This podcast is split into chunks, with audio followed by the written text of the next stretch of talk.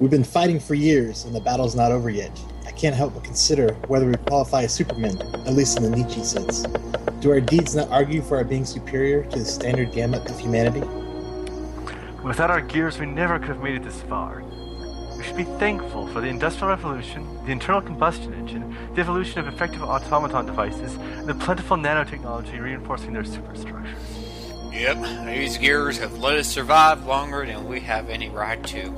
But are they extensions of ourselves or beings in their own right? Do they think and dream when we're not guiding their actions? Where is the boundary between life and non life? Another plague of zombies is in our way. Are zombies any more alive than gears, or are we picking and choosing those things that get to remain among us? Don't the dead have a right to be considered more than that if they get up and move? Uh, guys, there's a slight problem of being under fire, and we need to do something like right now! My calculations are correct. When this baby hits 88 miles per hour, you're gonna see some serious shit. Three, two, one,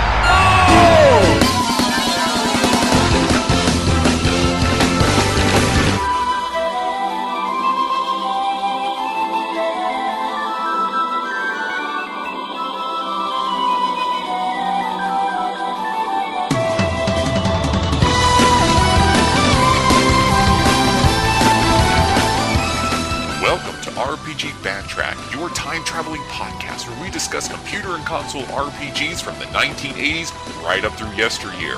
Brought to you by the staff of RPGamer.com, we tackle the good, the bad, and the ugly games from nearly 30 years of RPG history. So sit down and hold on tight, your next adventure is about to begin.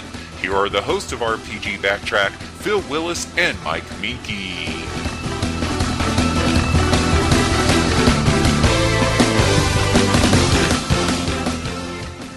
Welcome to RPG Backtrack number 83. We have the technology. And I have a gaggle of people to help me out with this podcast night. But first, I would be remiss. Well, first, I, I'm one of your co hosts, Mr. Phil Willis. And as always, I would be remiss if I didn't mention the other co host of the RPG Backtrack, Mr. Mike Minky. Just another dog facing the mud over here. And uh, we got we got a bunch of people. We have technology and we have guests. We have technology that we're using to record this podcast, and guests to help us out with this. Starting off with the ever impressionable and yet oh so famous Mr. Nathan Schlothen. I was totally prepared to do this on my own. You know, I still might. You might indeed.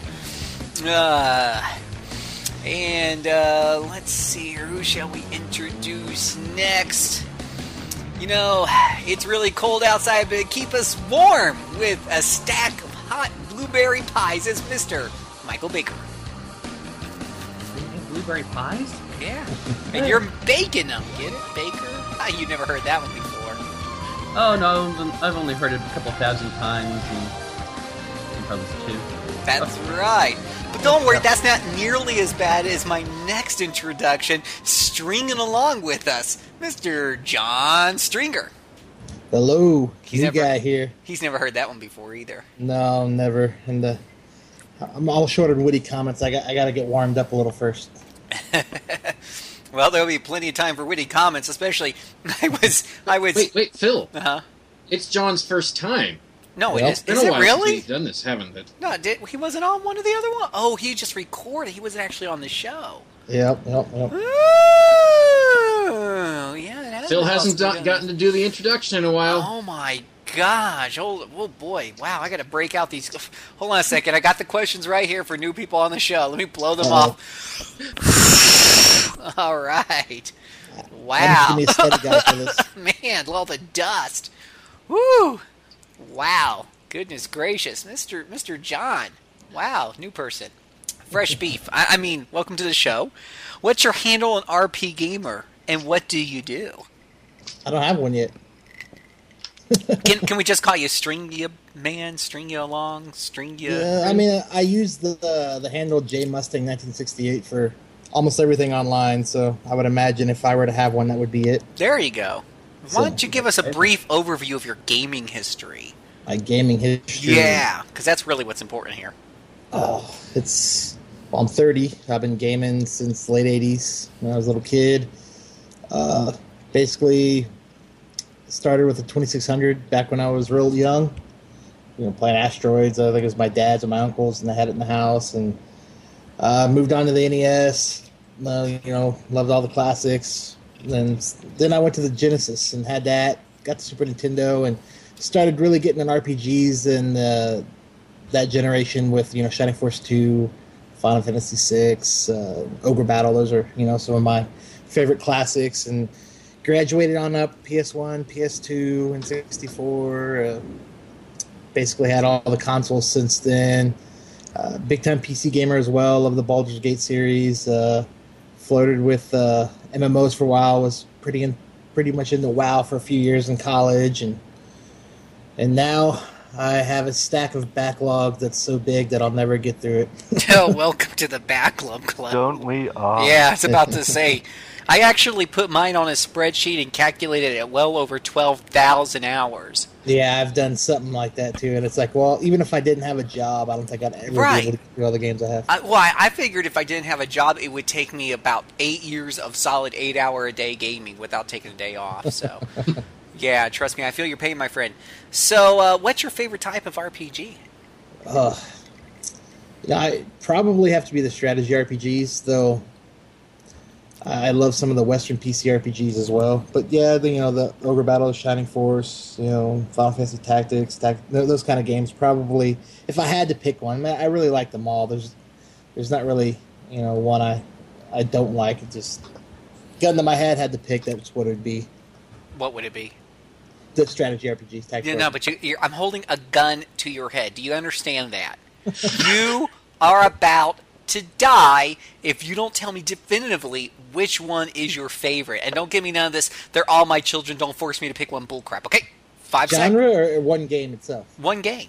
Oh, one game. I thought you meant genre. Yeah. Um, one game. I'll go with Baldur's Gate 2. Hmm. Wise decision. I'll let you stay on the show. Had you picked Final Fantasy VII, I'm afraid No. I'd be forced to eject you. It's not even my favorite Final Fantasy. So no. All right. uh, just as, as like everybody else goes quiet whistling because that's their favorite Final Fantasy and they don't want me to kick them off. That's awesome. All right. Well, welcome to the show, uh, Mr. Uh, Stringer. Uh, we're gonna do our best to tie you up in knots today as we talk about Xenogears in our main event, and then we'll be moving on to some uh, some other games in our blast from the recent past section. I mean, I know I'll be talking about CHP. We might be talking about some other games. Who knows? We'll see. And then, of course, we'll wrap it up with the final lap, which uh, I was editing the last show and didn't realize till I edited it that the final lap was actually longer than everything else put together in the show. So that was awesome. I sensed that while we were recording it, and it's nice to be proven correct in the actual evidence. Your spider sense was straight on, Minky. It was tingling It was fiercely, tingling, and yeah. for good reason. Yeah, the little clock was ticking. Yeah, it was awesome, but that's okay. We had a good time. So if you don't like it, well, you could always like stop as soon as the final lap, you know, started, and you know, just fast forward to the end music or something. There's some good music at the end of that. Anyway, speaking of music, I'm gonna go ahead and put on a little ditty, and we'll be right back with our main event.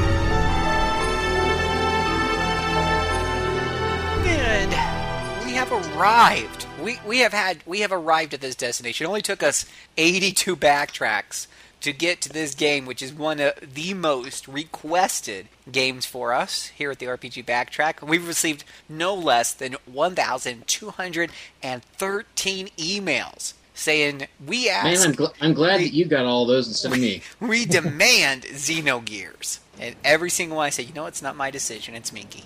So when those 1,213 people are chasing you down, you know why, Mike.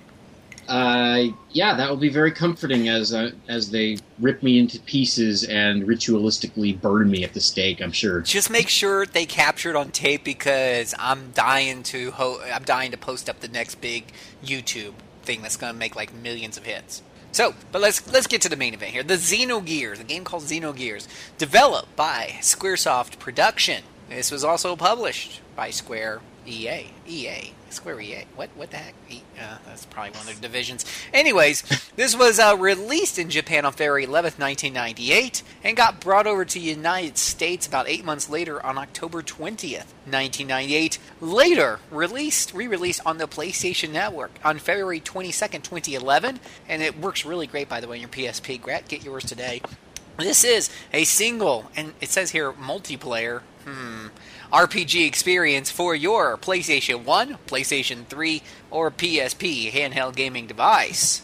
Well, it runs the PS2 too, I believe. Yeah, Yep. yeah, well, yeah. Was there any of them that weren't backwards compatible? Well, they Uh, were. They PS2s pretty much are all Yeah, they're all Wait, wait, backwards wait. I. I thought uh, Final Fantasy five and six that collection had serious problems on PS2. That's true. But There is some Xenogears will work. Remember, Xenogears Exactly. will work, yeah. Yeah, so it'll work on your PlayStation 2, sure. sure. Are they still selling those new? I'm going to look it up on Amazon. They just stopped. Really? Seriously? Yeah, they just sent their last batch, I, I believe. So no Wow. more after I've, this. I've got a backup at my mom's house just in case. I mean, my PlayStation, I got the old fat backwards compatible PlayStation 3, so I'm still good. But just in case. Lucky you. What's that? Lucky you. Yeah, well, you know, I, I almost want to keep a PlayStation 2 just in my back pocket just in case, because I've got a ton of great games. PlayStation 2 is absolutely one of the best consoles for RPGs, especially given its PlayStation 1 backwards compatibility. But we Yeah, digress. I, haven't really unhooked my PS2 since I got it. Yeah, isn't it Even now. great? Yeah, it's awesome. So, anyways, we digress. Let us focus on going from one of the best platforms for RPGs to one of the best RPGs, period, at least in some people's eyes. Xenogears, a science fiction RPG experience. Yeah, I'm gonna, stuff. you know, Big robots. intervene right now to say something rather important. Do it. Basically, I am st- right now doing the big, great spoiler warning. Xenogears is a great game. Also, it's a game which is extremely, you know, plot intricate. Plot it's got a lot yeah. of stuff in it. It's got a lot of cool plot twists and interesting twists and turns, and you know, the game is more fun with them. Mm-hmm. If you're thinking about the game and you haven't played it yet, just stop the backtrack, go play it right now. It's fun. Yeah, we'll just save you a bunch of effort. Just fast forward to like I don't know how long we're gonna talk about this 45, 60 minutes before we get to the blast in a recent past. So just just do yourself a favor. Just just zip on. Yeah, because you know we're gonna spoil the heck out of this game. And, That's you know, right. It's not gonna be less fun if we do so. Yeah. Come It's what we do. Anyone who comes to this sh- uh, podcast and doesn't know what we're about, you're about to be baptized by total immersion. Good one, Mike. Yep, that's what we do here, boys and girls. We spoil the hell out of these old games, and this is a game that just that just absolutely lends itself to spo- super spoily action. So yeah, I think that's enough of that particular public service announcement. So, with that being said, let us go ahead and kick this off by talking about the setting for a bit. Who wants to talk about the setting? What it, what is since we're talking about a plot-driven, story-heavy game? Let's first talk about where it's set. Okay, I guess I'll start that off. Basically, the opening sequence of the game is set on a giant spaceship cruising through space. Um, something bad happens on the spaceship, and it causing it to self-destruct and crash onto a planet.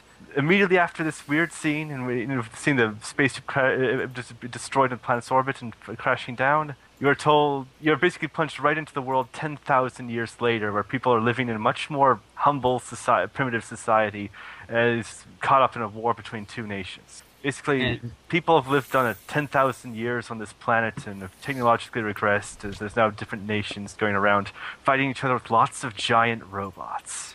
It's all about Because- Not just that, they've gone through what five civilizations at this point, and so you keep finding bits and pieces of some really advanced peoples who used to live Yeah. there. In addition to not just uh, ruins of old peoples, and lots of, I mean, there's stuff excavated from the original spaceship. There's just lots of, of ruins from older civilizations. There's also, in addition to the main civilizations, there's all kinds of advanced super civilizations hiding around, manipulating things from the past. So yeah, already our first major spoilers. Yeah, and a lot of the balance between the two nations is the excavated stuff from the past, you know, the past civilizations that gave each one their their power from technology and weaponry. Yeah, and mm-hmm. the main religious organization, Ethos, is basically the big force that m- repairs and maintains all this machinery for the various powers. And it's directly descended from a group that came from the original spaceship. So, I- Well, kind of. No, actually, there's yeah, whatever that was. Okay, but the whole thing about that is that the spaceship. Well, okay, this is. There it had almost basically no real survivors. So the origin of people on that planet is actually somewhat different than just survivors of the spaceship. This is how mm-hmm. weird the game gets. Yeah, it's very convoluted. There was one survivor, just one. Yeah, Yeah. but he himself is strange. So. Yeah, but yeah, it's it's kind of typical of late '90s Japanese science fiction where we don't just make it strange; we just keep adding on the strange in successive layers, and we hope we we hope nobody busts an aneurysm trying to figure it out. yeah, trying to keep track of it all is a bit hard. Uh, I mean, I'm actually pretty. They, they keep doing it too. I mean, some of the more modern stuff, like um, what was it, the Horizon light novel series, is even worse. Uh, yeah, the Horizon is. That's a different touch of insanity. That's just plain Yeah, but- insanity.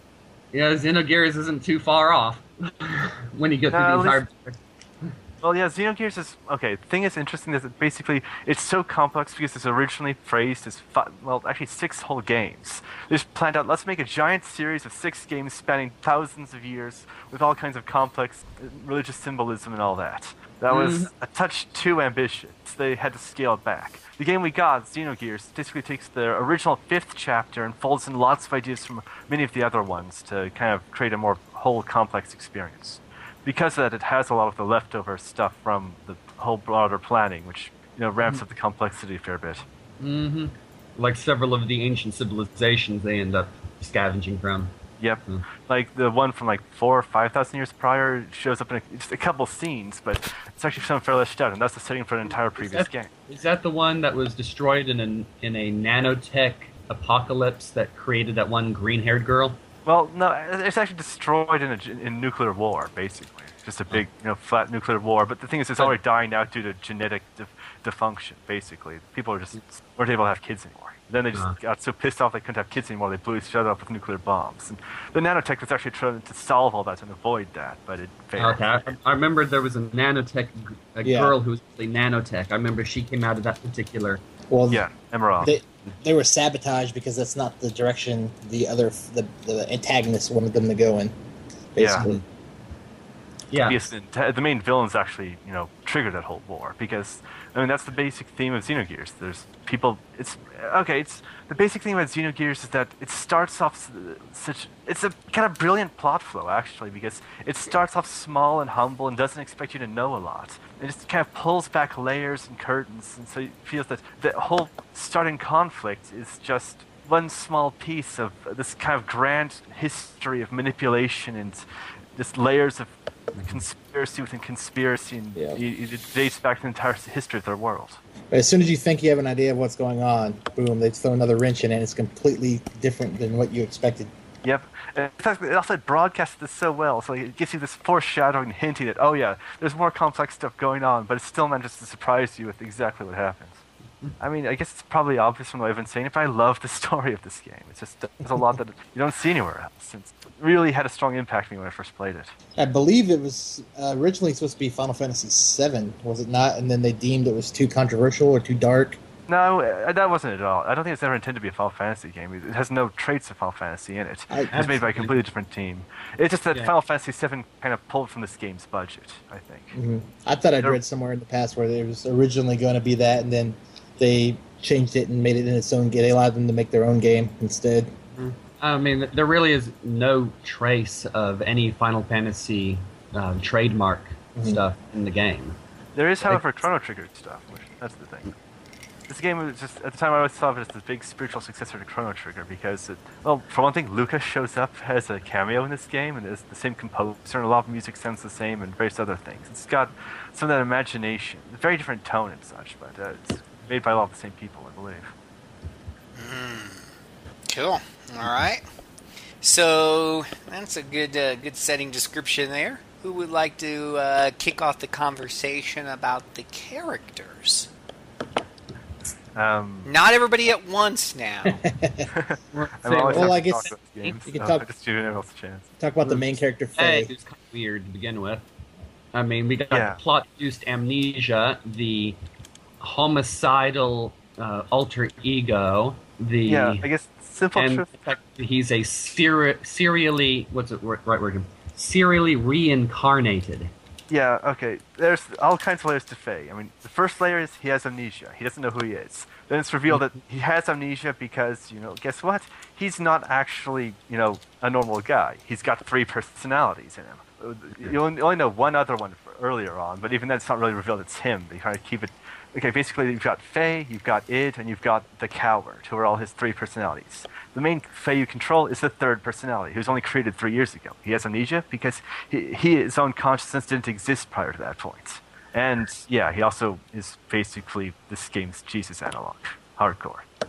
hmm I mean, yeah, that's basically his role. He's Jesus.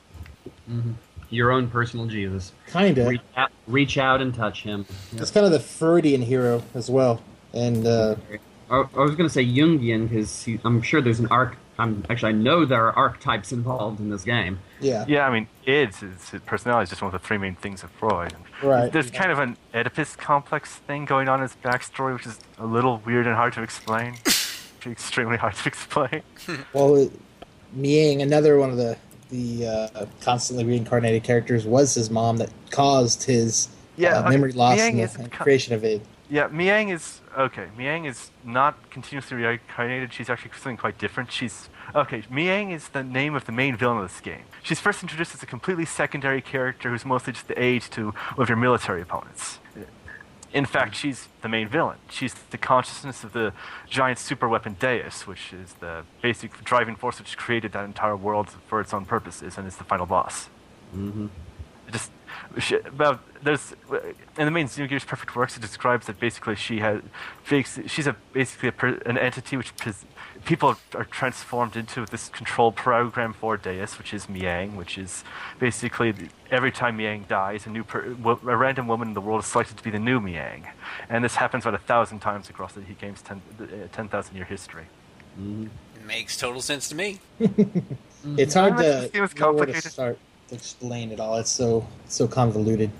You really do have to play the game to even get a, a sense of what it's going on about. Sometimes.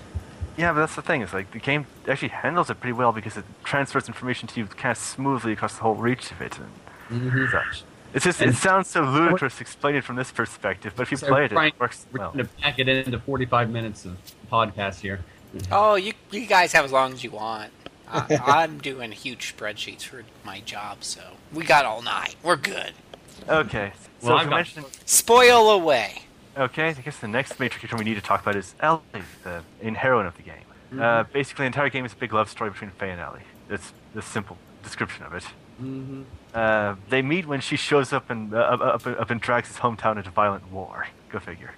Um, And she's a pacifist who goes on insane murderous rampages by accident. Uh, yeah, that's various things because she's she's a complex figure. She's from? Uh, um, Is there a character in this game who is not a complex figure? Except for that Bart, I guess. thing. Uh, He's got his own thing. But. Yeah. Uh, Ellie's another continually re- reincarnating character. She's um, she's basically the continually reincarnating form of a idealized entity created by the original form of Fei 10,000 years prior that she's strongly linked to the entire plot of Deus and this. Okay, I'm just going to need to explain the Deus plot right now. Basically, 10,000 years prior, the spaceship Eldridge was flying through space trying to dispose of this enormously powerful planetary weapon system called Deus. Mm-hmm. Basically, Deus was a giant weapon system designed to basically be the ultimate weapon system that kind of went rogue, you know, like Mavericks from Mega Man X or X, and started blowing up planets left and right. People didn't like that, so they disassembled it and tried to dispose of it. It didn't like being disassembled and tried to be disposed of, so it basically reactivated itself and revolted, and thus they blew up the Eldridge and crashed onto the planet. Deus was damaged and tried to fix itself, so it basically created mankind, of the, the, humans of that world, in order to basically ultimately repair itself. elf and evolve and become stronger. To that end, it created Miang and all of that. Uh, the one survivor who stood, who, who survived that craft, uh, that crash was the original incarnation of Fei, a character named Abel, who is the one major character from Xenogears who shows up in Xenosaga. If you've played those. He wasn't Ah. really he was he wasn't really cr- saved or created by Deus though. He was he was actually a passenger on the ship that Yeah, he he's the passenger on with the uh, spiritual body within Deus that uh, saved him and allowed him to live because it imbued him with powers to possibly defeat Deus in the future. Yeah, he's basically been chosen by Wave Existence, the entity that resides within the Zophar, the uh, well, the, the Zohar, that or the core of Deus, and the Zohar, the core of Deus, and uh, and through the Wave Existence blessing, he's become well far more powerful than other human beings, so he's able to survive the crash. And the Zohar Yeah, is, just, is the power system of Deus. And then in searching for an uh, eternally an eternal power system, it tapped into some other plane of existence, which is yeah, the wave of dimension the game. Yeah, and kind of trapped it inside Zohar and inside Deus, so it was able to eternally power itself. And the way wave existence wants out, wants to go back where it was, and that's why it gets in touch with Fei to, to try to uh, help Fei defeat Deus and break out and get its freedom again. Yeah, that's a big more or less it. for you. Making your own power source hate your guts. Yeah. Yeah. Uh, Yeah. The thing about this is that you know it's actually kind of vague about how it all became in the first place. The the perfect works guide that uh, behind Xenogears does a lot uh, does a lot to explain it. It's actually kind of like this little teasing hints like what was Abel even doing in contact with Zohar in the first place, and which uh, Xenosaga does a lot of weird stuff with when it dwells on this issue. I, I, but again, that's Xenosaga, which isn't canonical at all as Xenogears because it's owned by a different company. Um, let's see here. Um, okay, Ellie was created it, it, it, by Fei having contact with the Zohar. Uh, they were two internally reincarnated together, always falling in love each time. Well, first they were defeated by Cain and the fir- their initial Yeah. reincarnation, so which was created by, uh, and you, so you get the Abel and Cain thing, the whole you know Yeah, uh, Bible story there, and Cain defeats Abel and Ellie, and they're reincarnated again and again and again. again. Uh, it also should be mentioned that the original Ellie was also at the same time Yang, the, in the consciousness of Deus. They, they originally existed as one entity, but it broke off when, at some point into this Miang, this, in, in, and they just had different reincarnation processes. Uh, let's see here. Okay. Um, there's a whole lot of things. That Deus is made of a whole bunch of parts. Uh, it was originally created as humans. It created Cain and the 12, a- 12 Animus. This is the original things. Uh, The 12 Animus were each given one of the 12 Anima relics, which are, well, giant power sources that are designed to uh, work alongside the Zohar. Mm-hmm. Are basically the 12 Animus and 12 Anima relics were all. The 12 Animus were all originally immortal, but like four or 5,000 years later, they all get sacrificed their lives in order to save mankind, and they tr- transform their minds into a giant supercomputer and spend the rest of the game as villains. However, the reincarnations are most of your playable characters, and thus the playable mm-hmm. characters can use the Anima relics, which help transform their giant robot uh, uh gears into powerful Omni gears, which are even more powerful. And Yeah, most I of the remember- spent remember trying to getting gain the power of Omni gears. originally. What's the next character to talk about? What about Grahf? Grath. Grahf. He is okay. Grahf is the previous incarnation of Fei, who has possessed Fei's father and is using it in order to go on his own complex schemes for. Honestly, uh, Grahf's motivations are a little complicated, but Kind yeah, of it's basically the- they're absurdly complicated. Well, at the beginning of the game, it seems like Grahf is like the the main protagonist. It, it kind of Yeah. gives you that hint, like he's the evil bad guy, and it, and it grows from him. But it And looks he like does he was, so well at that too. yeah. hmm But he was, later uh, on, he's Go ahead. just later on it gets kind of complicated. You see, you run into this guy named Wise Man who tries to help you out.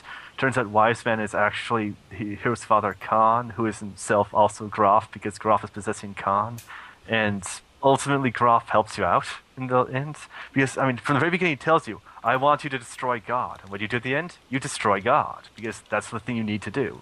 So ultimately Grahf kind of like he's actually doing the thing you need to do, even though he's kind of a bad guy and does a lot of crazy stuff. So that's the one thing where I don't see how Fei is Jesus if he kills God. Uh, see, this isn't Christianity that's in, you know, Catholicism or Protestantism. This is Gnostic Christianity. Yeah. The idea of Gnostic Christianity, which is basically the idea that there's this primordial kind of a cosmic stuff from which there's this entity named Sophia, who, who- whose name shows up in this game as the previous incarnation of Ellie, who basically create tried to well create new life, and thus she gave birth to God. But God was evil, but God gave birth to humans who were, despite being created by evil God, are in fact good. And Jesus is the entity who redeems humans by fighting against evil God. And yeah, that's one thing to basically remember about it's- Gnosticism is that it's heavily based on secret teachings and mystic texts, texts, and a lot of this is just really weird to begin with. yeah. So, um, Yeah. so the, the fact that God, the true nature of God, is hidden from the entire planet, and how there's like multiple secret wars going on simultaneously over a couple millennia that nobody knows about. This fits in really well with the Gnostic concept of just Yeah, it really there's more to the world than what anybody is ever going to tell you. Yeah, also they go. The people who made Xenogears eventually went on to go overboard with the reference into Gnostic Christianity in Xenosaga. When you get stuff like the Gnosis, or even the satellite Pleroma, which all references to Gnostic faith. Or that, or that one free floating AI that drove people insane, and it turned out to be God. Yeah. Okay. Yeah. Yeah. what are, what is Monolith smoking? Um, I asked that I having don't just played their most recent one. Um, Well, Monolith is obviously smoking anything it can possibly get its hands on. uh, for and Xeno- hoping that everybody smokes the same thing, or else incoherence will result. Anyways, for Xenogears' sake, what they were smoking was lots and lots of Super Robot anime. Because, you know, Xenogears is a giant love letter to Super Robot anime. It just I remember there every even- last little thing in here is a reference to something. well, that was a, there was that Voltron transformation sequence, right? Yeah, One the of the- Voltron Dial transformation sequence. They've got. I mean, there- I d- this was made after Evangelion, so I think Evangelion was definitely the biggest inspiration for this game. Yeah. Yes, definitely. far and away. Yes. Um, I mean, they've got Gundam and sounds, all kinds of references to other s- other me- mecha stuff in here. I mean, it's, I w- Xenogears is the game that got me into mecha stuff and uh, mecha anime and such. It's really the big thing that makes me love fall in love with it. So I know if I played again after being so much more exposed to it, I'd you know see the references everywhere because they are there. It's really actually very lighthearted and carefree with thing. It doesn't Xenogears for all of its complex plot, it doesn't take itself seriously half the time, and it's a, lot- it can be very lighthearted and joking, which is part of what I like about it. Yes, that's definitely one of the better things. If it actually took itself seriously, oh man. Um. Well, if it took itself seriously, we get Xenosaga, which we know how that turns out. Well, it takes itself seriously sometimes. Then it just goes off in a real goofy direction, and then it, you know go, it kind of goes back and forth. I think throughout the game. Yeah, it could go really dark and then Yeah. really not dark. I mean, it had a It's just- Soylent Green moment. Yeah, I mean, it's like the Soylent system is something that exists in this game. It's just, and it does exactly what it, it says. on I the know. tin. Yes. Uh, let's see here. I mean, it's, we've got references to child prostitution game. At the time, we've got you know penguin people. It bounces far, that far between the extremes. I like some of the uh, translated dialogue too. Uh, at one part, now now after watching it, I think near the beginning, it's like "Mother of God." this kind of made me chuckle just from uh, that being used in uh, when the when the one guy's calling him son, and I'm not your still call me son, pops, and little goofy little things like that pop up in real serious moments. It kind of makes you. I don't even know if that was intentional humor or not in some of those cases. yeah, it's been so long since I've played, I can't remember much of the details of the localization and dialogue, but uh, I think it probably wouldn't have aged well by modern standards just because it's an early PlayStation Square translation. I don't Yeah, any of there- it's There- well. There's some, there's some rough spots, but overall, it's not it's not too bad. Yeah, certainly not. Is that all the characters? No, no. Ah, that's- there's lots of characters. Oh. We've got a nanomachine cluster. We've got a giant green man who looks like Blanka from Street Fighter. We've got a girl who pilots a robot as if she is. That's in reference to the old gigantic. Hold on one second, Nathan. a little technical difficulty there. Sorry to cut you off there, Nathan. Try that again. We've got a girl who's a giant cluster of nanomachines. We've got a guy who's all green, with, who looks like Blanc from Street Fighter and has a bad attitude. We've got a one-eyed desert pirate and his sub-captain, the other one-eyed desert pirate. We've got a Yeah. girl who's, you know, straight out of, who's basically thinks she's piloting Tetsujin 28 or Gigantor, whatever we want to call it. I mean, there's all kinds of crazy characters in the game. Also, we've got Choo Choo, the most Stuffed useless animal. character ever in any RPG ever made. Choo choo. You got the doctor. Which, which Japan. kind of choo choo? The, uh, was adorable is not the right word. Was here. Grotesquely cute mascot character that can change itself into a 60 foot tall kaiju. Yeah, pretty much. Uh, uh, uh, why do they have to make him a playable character? I don't know. It's so random that they. It's not Choo Choo does, does anything plot important at all. Yet they just throw in Choo Choo as a playable character. Total opposite of extreme. We get Citan, who's you know one of the greatest video game characters ever made. Honestly, he's such an extremely complex, layered character. Who's the very he's the very definition of what makes Xenogears good and interesting. That he's just this doctor who lives near the town. He's kind of goofy and has a nice family, a nice, loving family, and he's basically the agent of the enemy mm, forces who knows everything about all the secrets of the world and betrays you at a few points and is extremely layered and he betrays you and helps you out and betrays you again and he's mm-hmm. also one of the most badass fighters and a good healer and just a great character to use and just incredibly interesting It's kind of like Fei's guardian angel type person, but then it's also it's got its ulterior motives.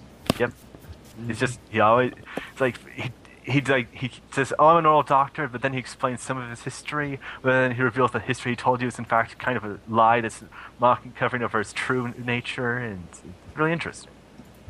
Those are mostly all your playable characters, and then you still have some of the. Uh, we haven't talked about Ramses yet, which yeah, is uh, they tried to make Ram- Ramses was genetically created uh, off the DNA of Cain because they hadn't found Fei yet, which is called the Contact, the the hero character, or whatever. And uh, yeah, so I really feel for Ramses since like they deliberately built into him a terrible inferiority complex because they specifically wanted him to be crazy.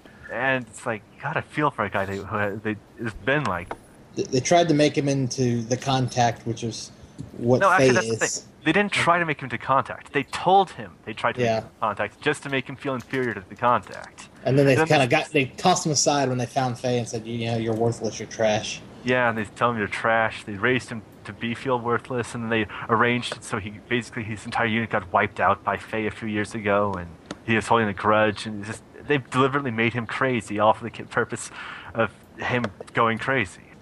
Despite that, he's actually kind of a cool character. He's this badass, honorable foe guy who keeps recurring, show, showing up to fight you in duels. These powerful mechs. And Ming Miang uh, basically manipulates him throughout the entire game, and uh, as Yep. his lover at certain points, uh, basically causes him to do a lot of the evil stuff he does. Yep. And ultimately, he kills her, only to realize that was her plan all along. Yeah. Makes sense yet? It does. Oh, the one thing Ramses has got going for him is he's got a whole harem of four girls piloting mechs to all support him. Yeah. And he just kind of walks off in the ha- like happy ending. He just walks off with his whole harem of girls. That's the last you see of him. And then uh, I guess the other, I guess there's two main antagonists. I think what Miang and Krellian. Well, Krellian's he's too complex to really call it antagonist. He actually drives a lot of the things going on in the game. He does, but at the same time, the game doesn't strictly. I don't know. And then it's hard to say he actually he you know He was Bad- like the bad guy. five percent of the game. Yeah And kind of has a, a, cl- a moment of clarity, I guess. yeah at the very end. Like Yeah. you don't actually fight him or kill him. It's just at the very end. It's like oh hey, hey maybe you were right all along. And then he fades away when God vanishes. Something. So he keeps saying some re- hard to understand lines about walking the path with God as he leaves the world entirely, or something like that. He's It definitely like the puppet master of the game, though, and he wants to become God. He he was uh, he was a long time. He's from one of the the past. Yeah, Uh, he was 500 years old, kept alive by Yeah. nanomachines.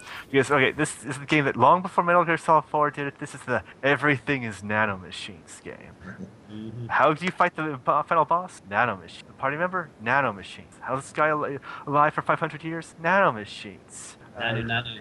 I mean, there's even. I'm struggling to think of something more. I know there's something even more ridiculous than nanomachines in there. But I can't even remember what. Oh yeah, What? why is everyone on the planet turning into weird monsters? Nanomachine.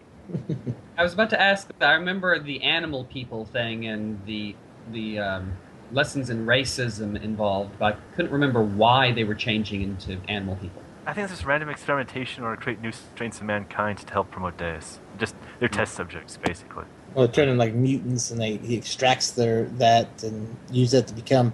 To be, I mean, he created humanity just so he could you know rebuild himself back to his former glory and Yeah, the, well, Krellian was doing all the experimentation to create animal people and such. I Oh, mean, yeah, yeah. And the Terrorists they had a nuclear wars to promote genetic mutation in order to help pro- make people get more psychic powers because you know that's what ether powers are in this game. Everyone's got the ability to control ether, which is uh, more or less a psychic power born from genetic mutation in the last few thousand years.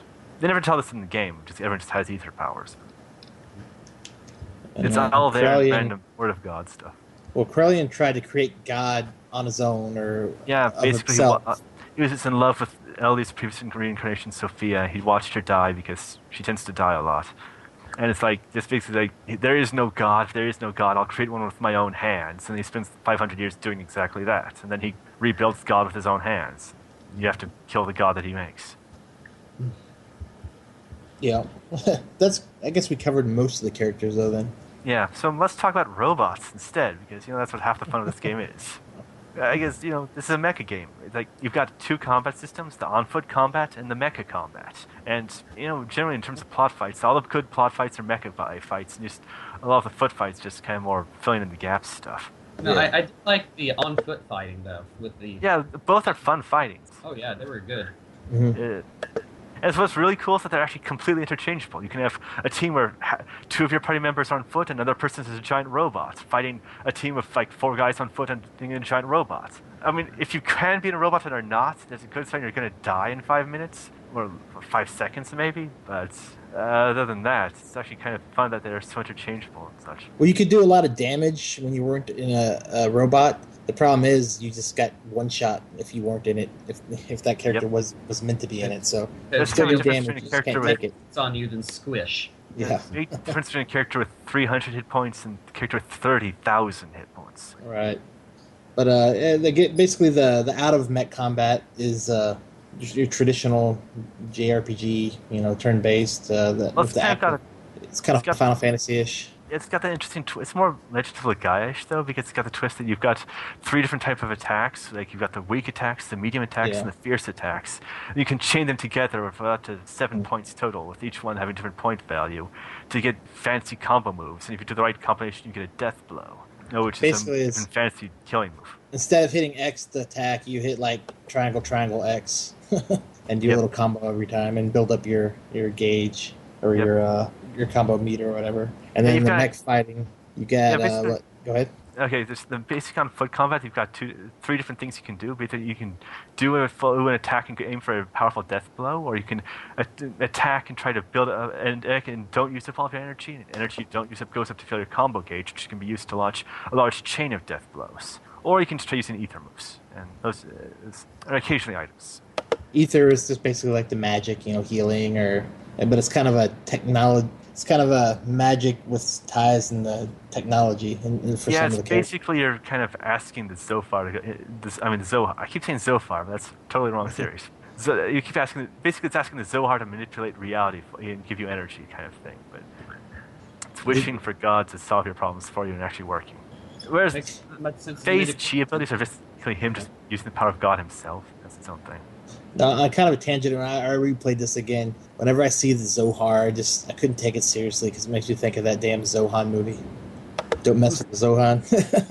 so I don't. I know it's off. It's off topic, but man, I just kept seeing that and it kind of made me chuckle inside. it just seems like a, a cliched name to use.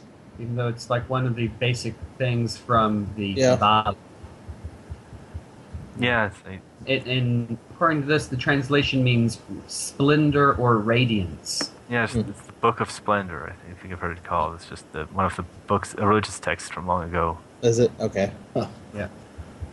No, I But guess, uh, there's a ton of other random stuff in there and such of that Oh, kind. there's, oh, there's a ton of. For every reference you get, there's two you miss most likely. Just Yeah. from the sheer breadth of stuff it yeah. takes stuff from. Like, I mean, there's all 12 animal, anima relics, or it's- they often reference they're all named after the 12 sons of Abraham in Christian and Islamic myth. Jewish Yeah, myth. twelve tribes.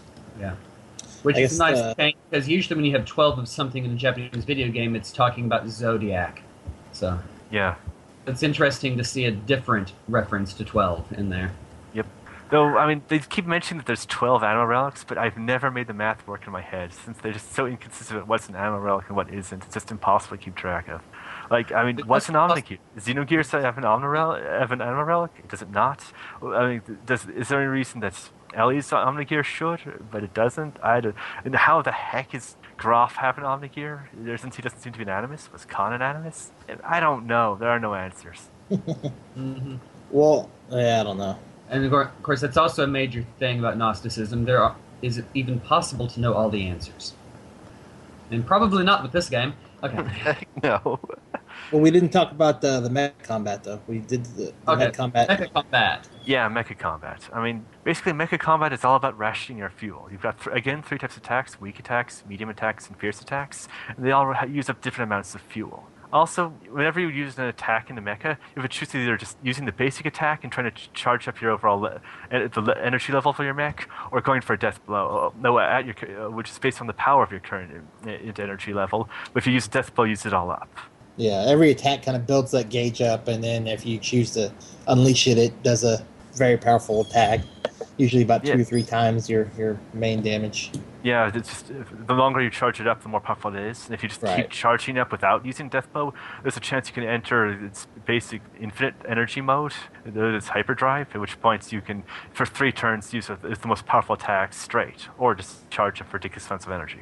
Or late in the game, you can just activate its phase on super mode and go into that mode immediately at the cost of a ton of fuel. The problem is fuel doesn't regenerate at all between fights. It just constantly keeps going down with every attack you make unless you just charge to defend for a round to get back a tiny amount of fuel.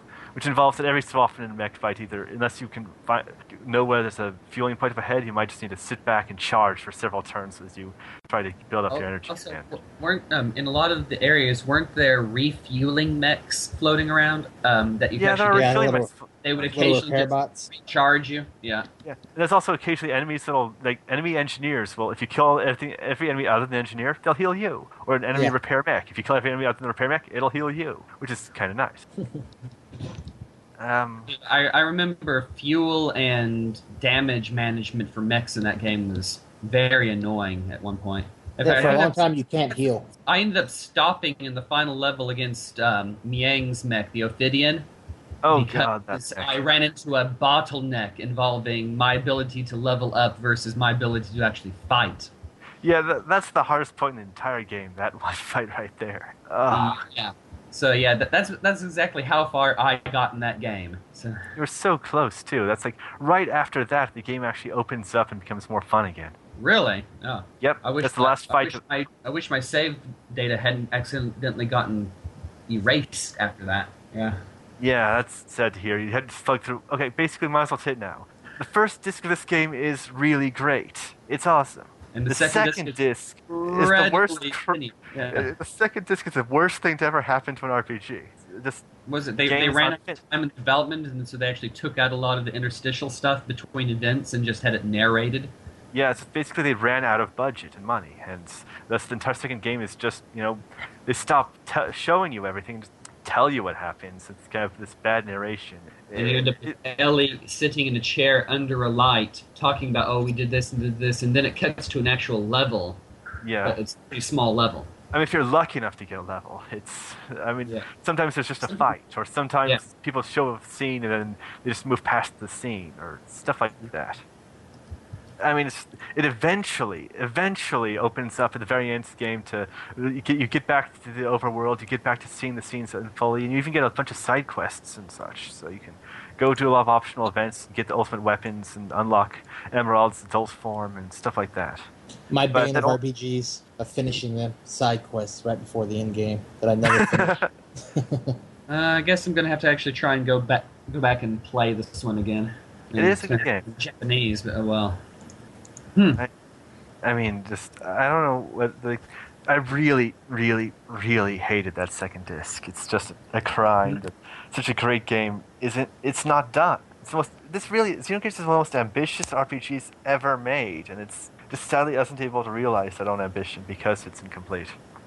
The, the my inner saga fan commiserates. So speaking of another series that has constant problems with not being finished before they publish it. Ender series. Yeah, uh, that one has its own problems in addition to being incomplete. yeah, yeah. so, but it, It's really annoying that that has to be an actual problem with a lot of games because I, I remember the entire Xenosaga series suffered from the same issue. Yeah. Yeah, it's, like the first game's half a game, really. And the second, and then the next game's the second half of that game, except you know, bad. And then they're missing the whole middle chunk, and then you get episode three, which is actually the first one that really works together. Even though Not it's to got some mention- terrible plot My review of the uh, DS version of Xenosaga 1 and 2, I had trouble telling where what the first game ended and the second one began. I don't blame you. It's so random. Yeah. I, I had to just take it on everyone's word that if I was actually on a planet, then I must be in Xenosaga 2.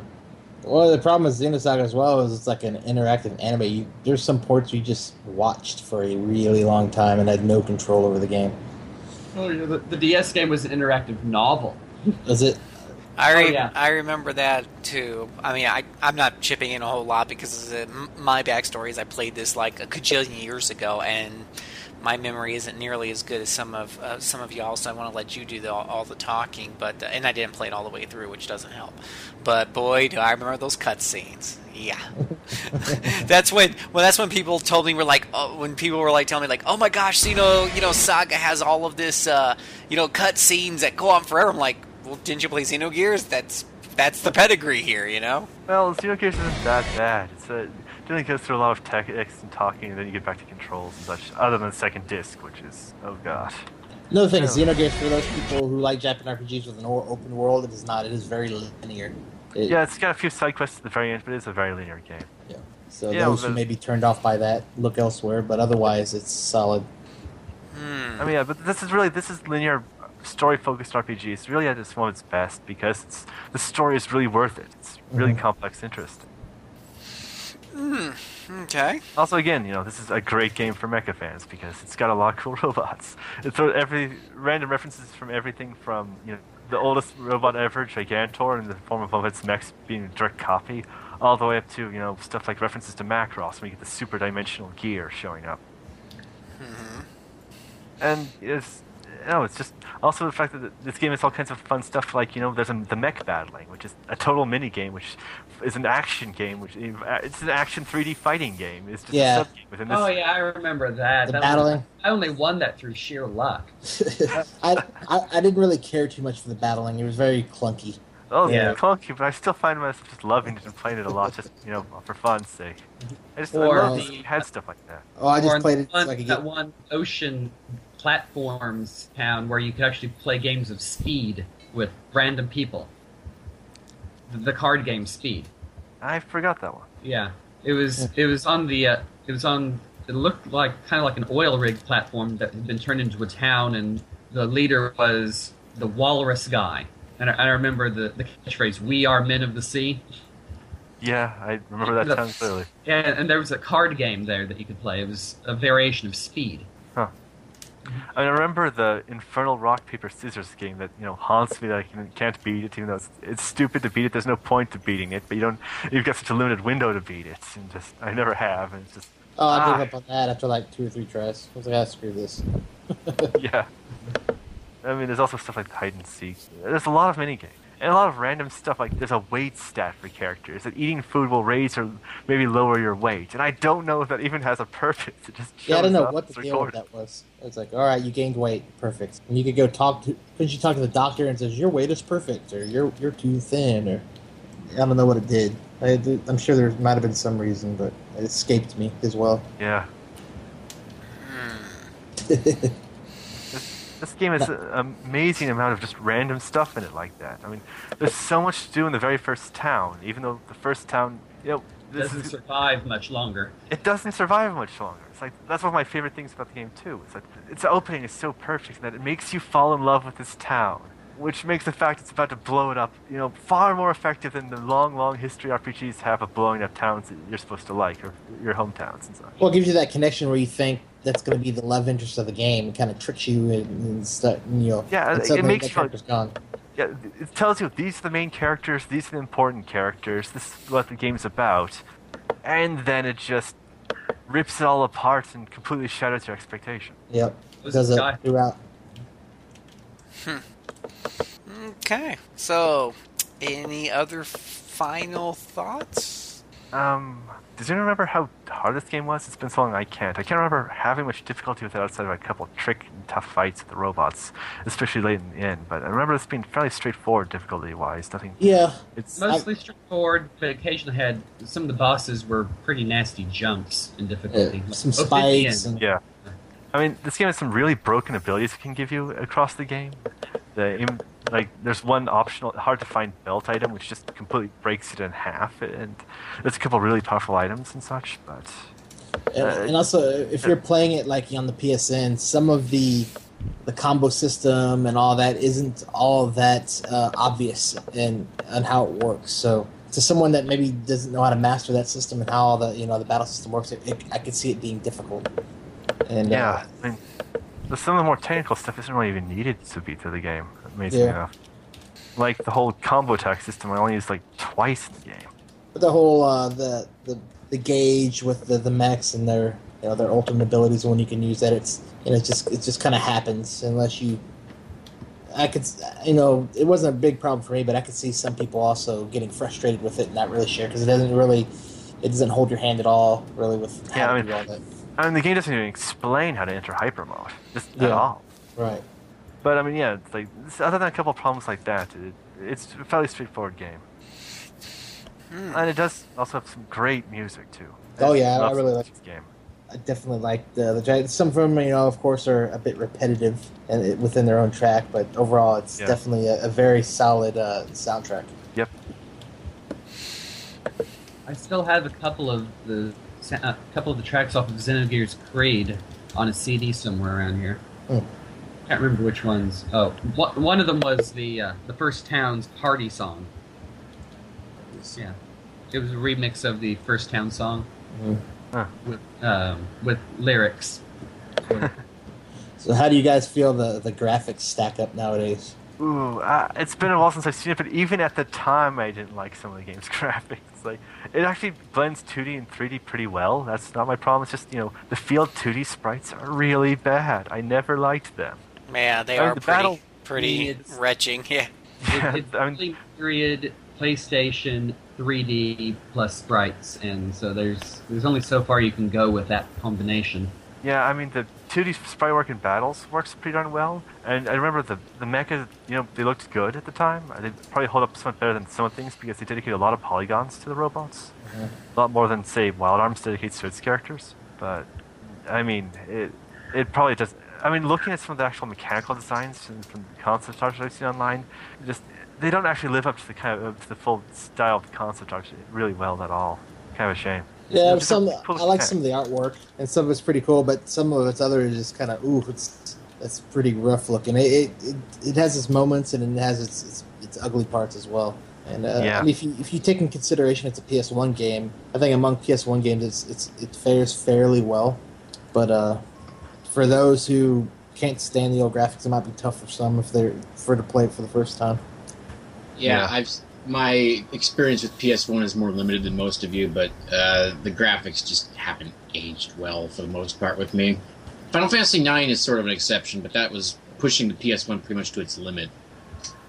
Hmm. Okay, well, getting uh, getting it is pretty straightforward because you can grab that off of the PlayStation Network for like think it's like ten bucks or something like that. Yeah. hmm So that's really kind of the way to go these days in the 21st century. But if you really are dying to get that off the disc, Yeah, Phil, what, what about for all the collectors who You just have for to get a brand new sealed copy? for you gotta have it brand new in the shrink wrap and so you can smell it and just hug it really tight and keep it on your shelf. And you know I've been watching these videos where people are just collecting this stuff and just showing off their shelves. And you know God bless them but I'll, I'll take the uh, uh, I'll take the soft copy. Anyways um, if you if you want it if you want it uh, used then you'll get it for on disc you'll grab it for anywhere between uh, 40 and uh, 60 bucks.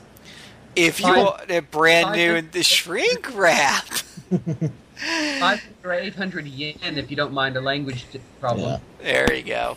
Uh, you can get the uh, greatest uh, hits version for around 100 to 150 dollars, and uh, the Square uh, SquareSoft Millennium Fing Fong Wong edition, whatever the hell that is, is going for around 300. And actually, this might be one of my other areas of expertise. I'm a big time RPG collector. There you That's what, uh, so. Uh, you could probably, I think you can normally get the greatest hits for like twenty five thirty, and the black label for thirty five forty at the minute if you know where to look and you're patient. They they, they have gone down. The PSN has really killed PS1 prices lately uh, in the last year or so, and uh, and yeah, actually, I mean, for me, I don't. This is one of those few games I own that I should be interested in rebuying, simply because this is my it's my favorite one of my favorite games. It's one of the few games I ever owned which actually has a damaged disc. So and of, the longest time that haunted me. I actually downloaded it on PSN to play it again, and I own the copy of it. And my biggest reason for doing so is no load times, or very minimal load times. If you play the PS1 version, you're gonna have load times. Yeah, load times are bad. This PSN's version smooth. Ooh, smooth like a good cold bottle of beer. Hmm. All right. Well, uh, speaking of smooth, we're gonna take a smooth break, and uh, we'll be right back with our blast from the recent past.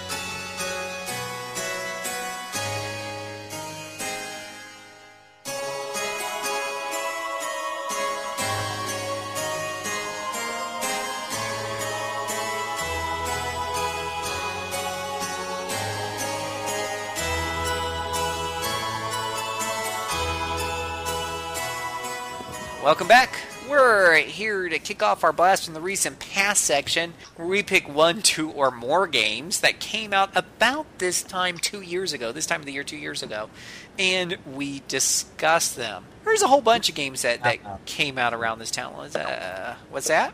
I'm gonna have to bow out because I haven't actually played any of these games. Oh, well, you can bow out if you like, or you can stick around for the final lap where we get to talk about just about anything. Um, I also have to work pretty soon. Ah, well, if you gotta go, you gotta go. Thank you for being on the show, Mr. Baker. Everybody give him a round of applause. Yay! Yeah. Coming.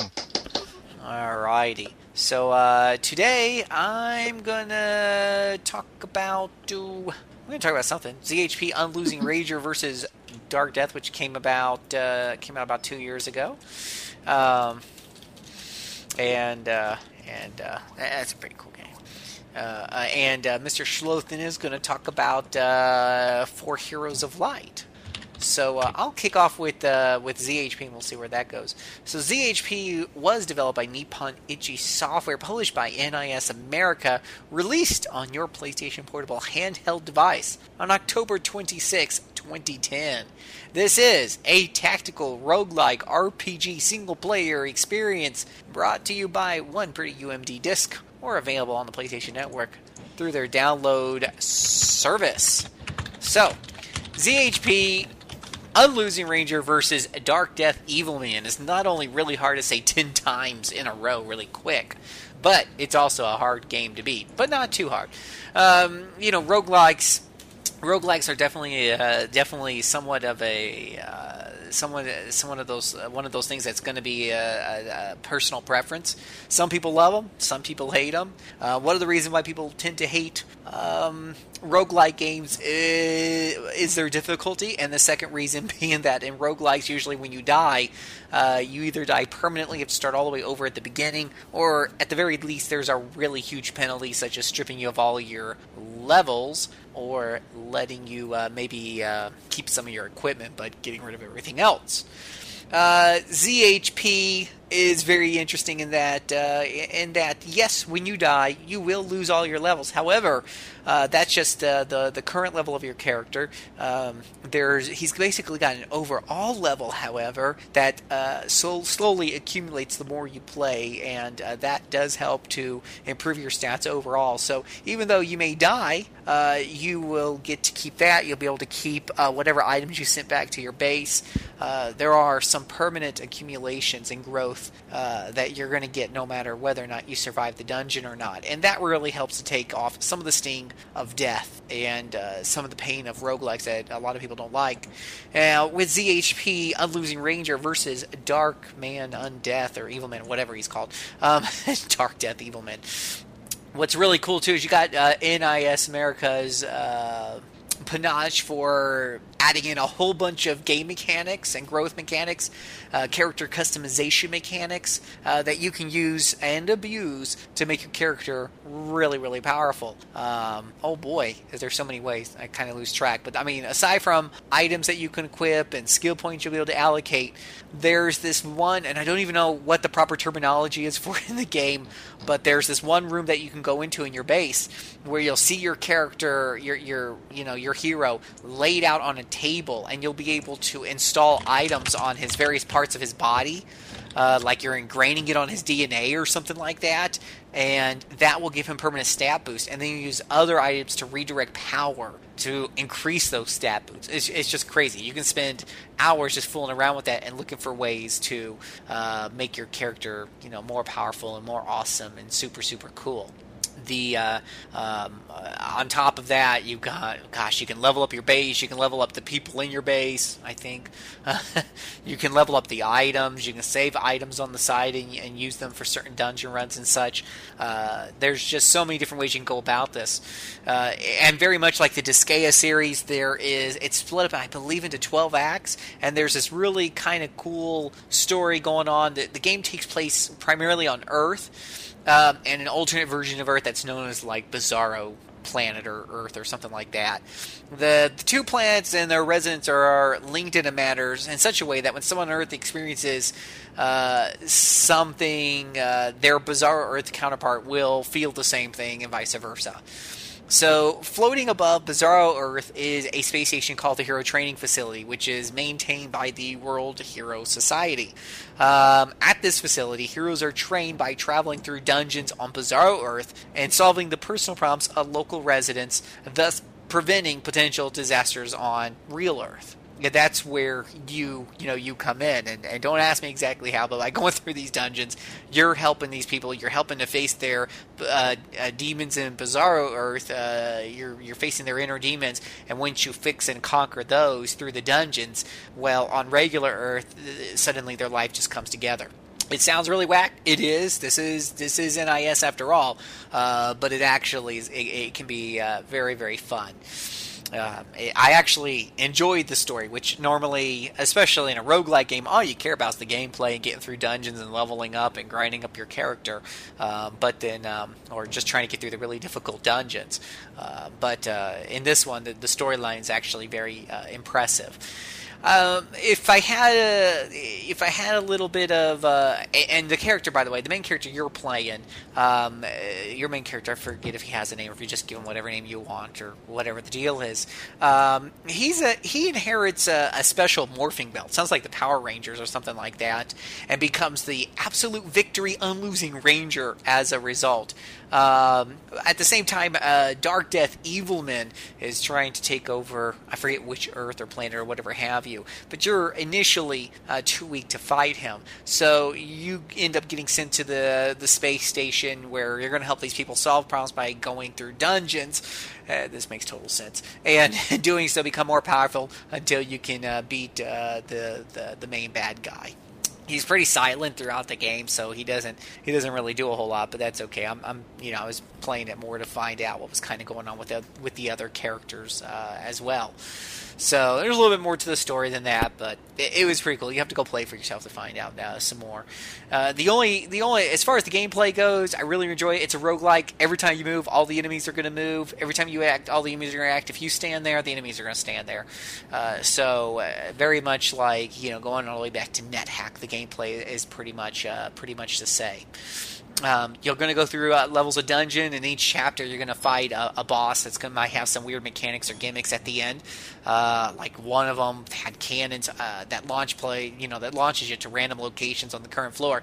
In fact, that was one of the cool things is each chapter you go through uh, is each world. The gameplay could become pretty repetitive pretty quickly, but each world does have different themes to it, and they do have different mechanics in it. So that helps to freshen up. Most of it is kind of superficial, but um, it's enough to keep it mixed up and to keep you from getting too bored uh, too quickly. So um, that that was pretty cool.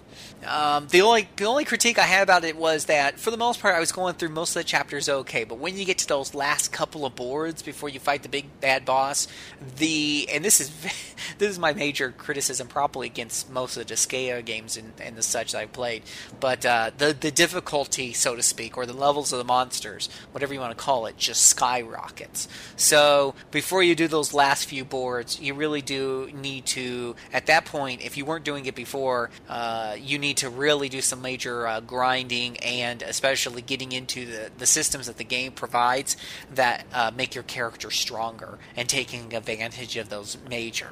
And that's kind of the illusion. It's the same problem I had with Disgaea 1 is that you can get through most of that game without with ignoring a lot of these op, these systems uh, that are available in the game to the player to make them stronger. They almost come across as optional until you get to the end, and then you yeah you realize you, you kind of need to pay attention to them and go back and, and work on those. So uh, and grind up some and get some cool items to make your character even better and the such. Uh, I can't do this game justice as far as describing all the different subsystems that are there to help make your character better and to improve him and stuff but it is really, really, really cool. Um, you have to go out and try it for yourself. And don't just take my word for it. Take Zach Welhouse's word for it. He did our official RPGamer review. God bless him for actually beating the game. Uh, he gave it a, a, four out of five. Said there's lots of ways, and he said the same thing I had, I did, which is there's lots of ways to customize the Unlosing Ranger and make him really cool and really powerful. And the localization is just spot on. It is one of the few games that made me laugh out loud, and I don't laugh out loud very easy. I'm a jokester myself, so um, it, it, takes quite a few, you know, good jokes to make me laugh, and that's what ZHP does. Um, there's some really good parts in there that are really, really funny, especially if you're kind of into the corny Power Rangers, you know, superhero type of genres that are out there they the you know the dungeon delves he mentions are can be kind of mindless at times um, but um, but if you've played NIS games, you've kind of gotten used to the number juggling and grinding uh, that their games bring to the table, and it is a bit faster than Disgaea and the such. So if you're used to those games, uh, you'll have no problem with this one because you're just playing one character and you're kind of uh, tearing through. Uh, the game, he says, looks good um, and is especially a, a, treat to listen to. I don't remember the music too well, but sure, whatever. Um, but uh, he liked the humor.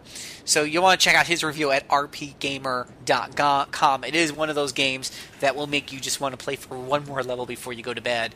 Uh, and yeah, it, it's pretty fun and addicting. And one of the few games that I actually got all the way to the end of. So that that says something of uh, in and of itself. So ZHP, Unlosing Ranger, get it for your PSP today for like I don't know five bucks or something, ten bucks probably. So check it out.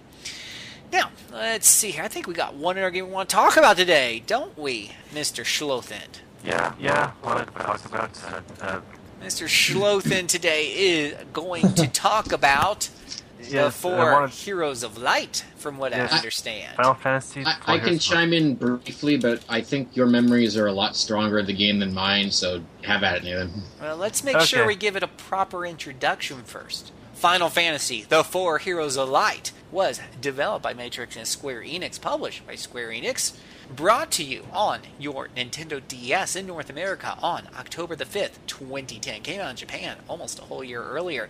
This is a single player and multiplayer RPG experience for your Nintendo DS system. Now you can take it away. Go, Nate. Okay, well, I mean, I think you already took most of our time for this. this oh, go podcast, ahead. We got plenty so. of time. Plenty of time.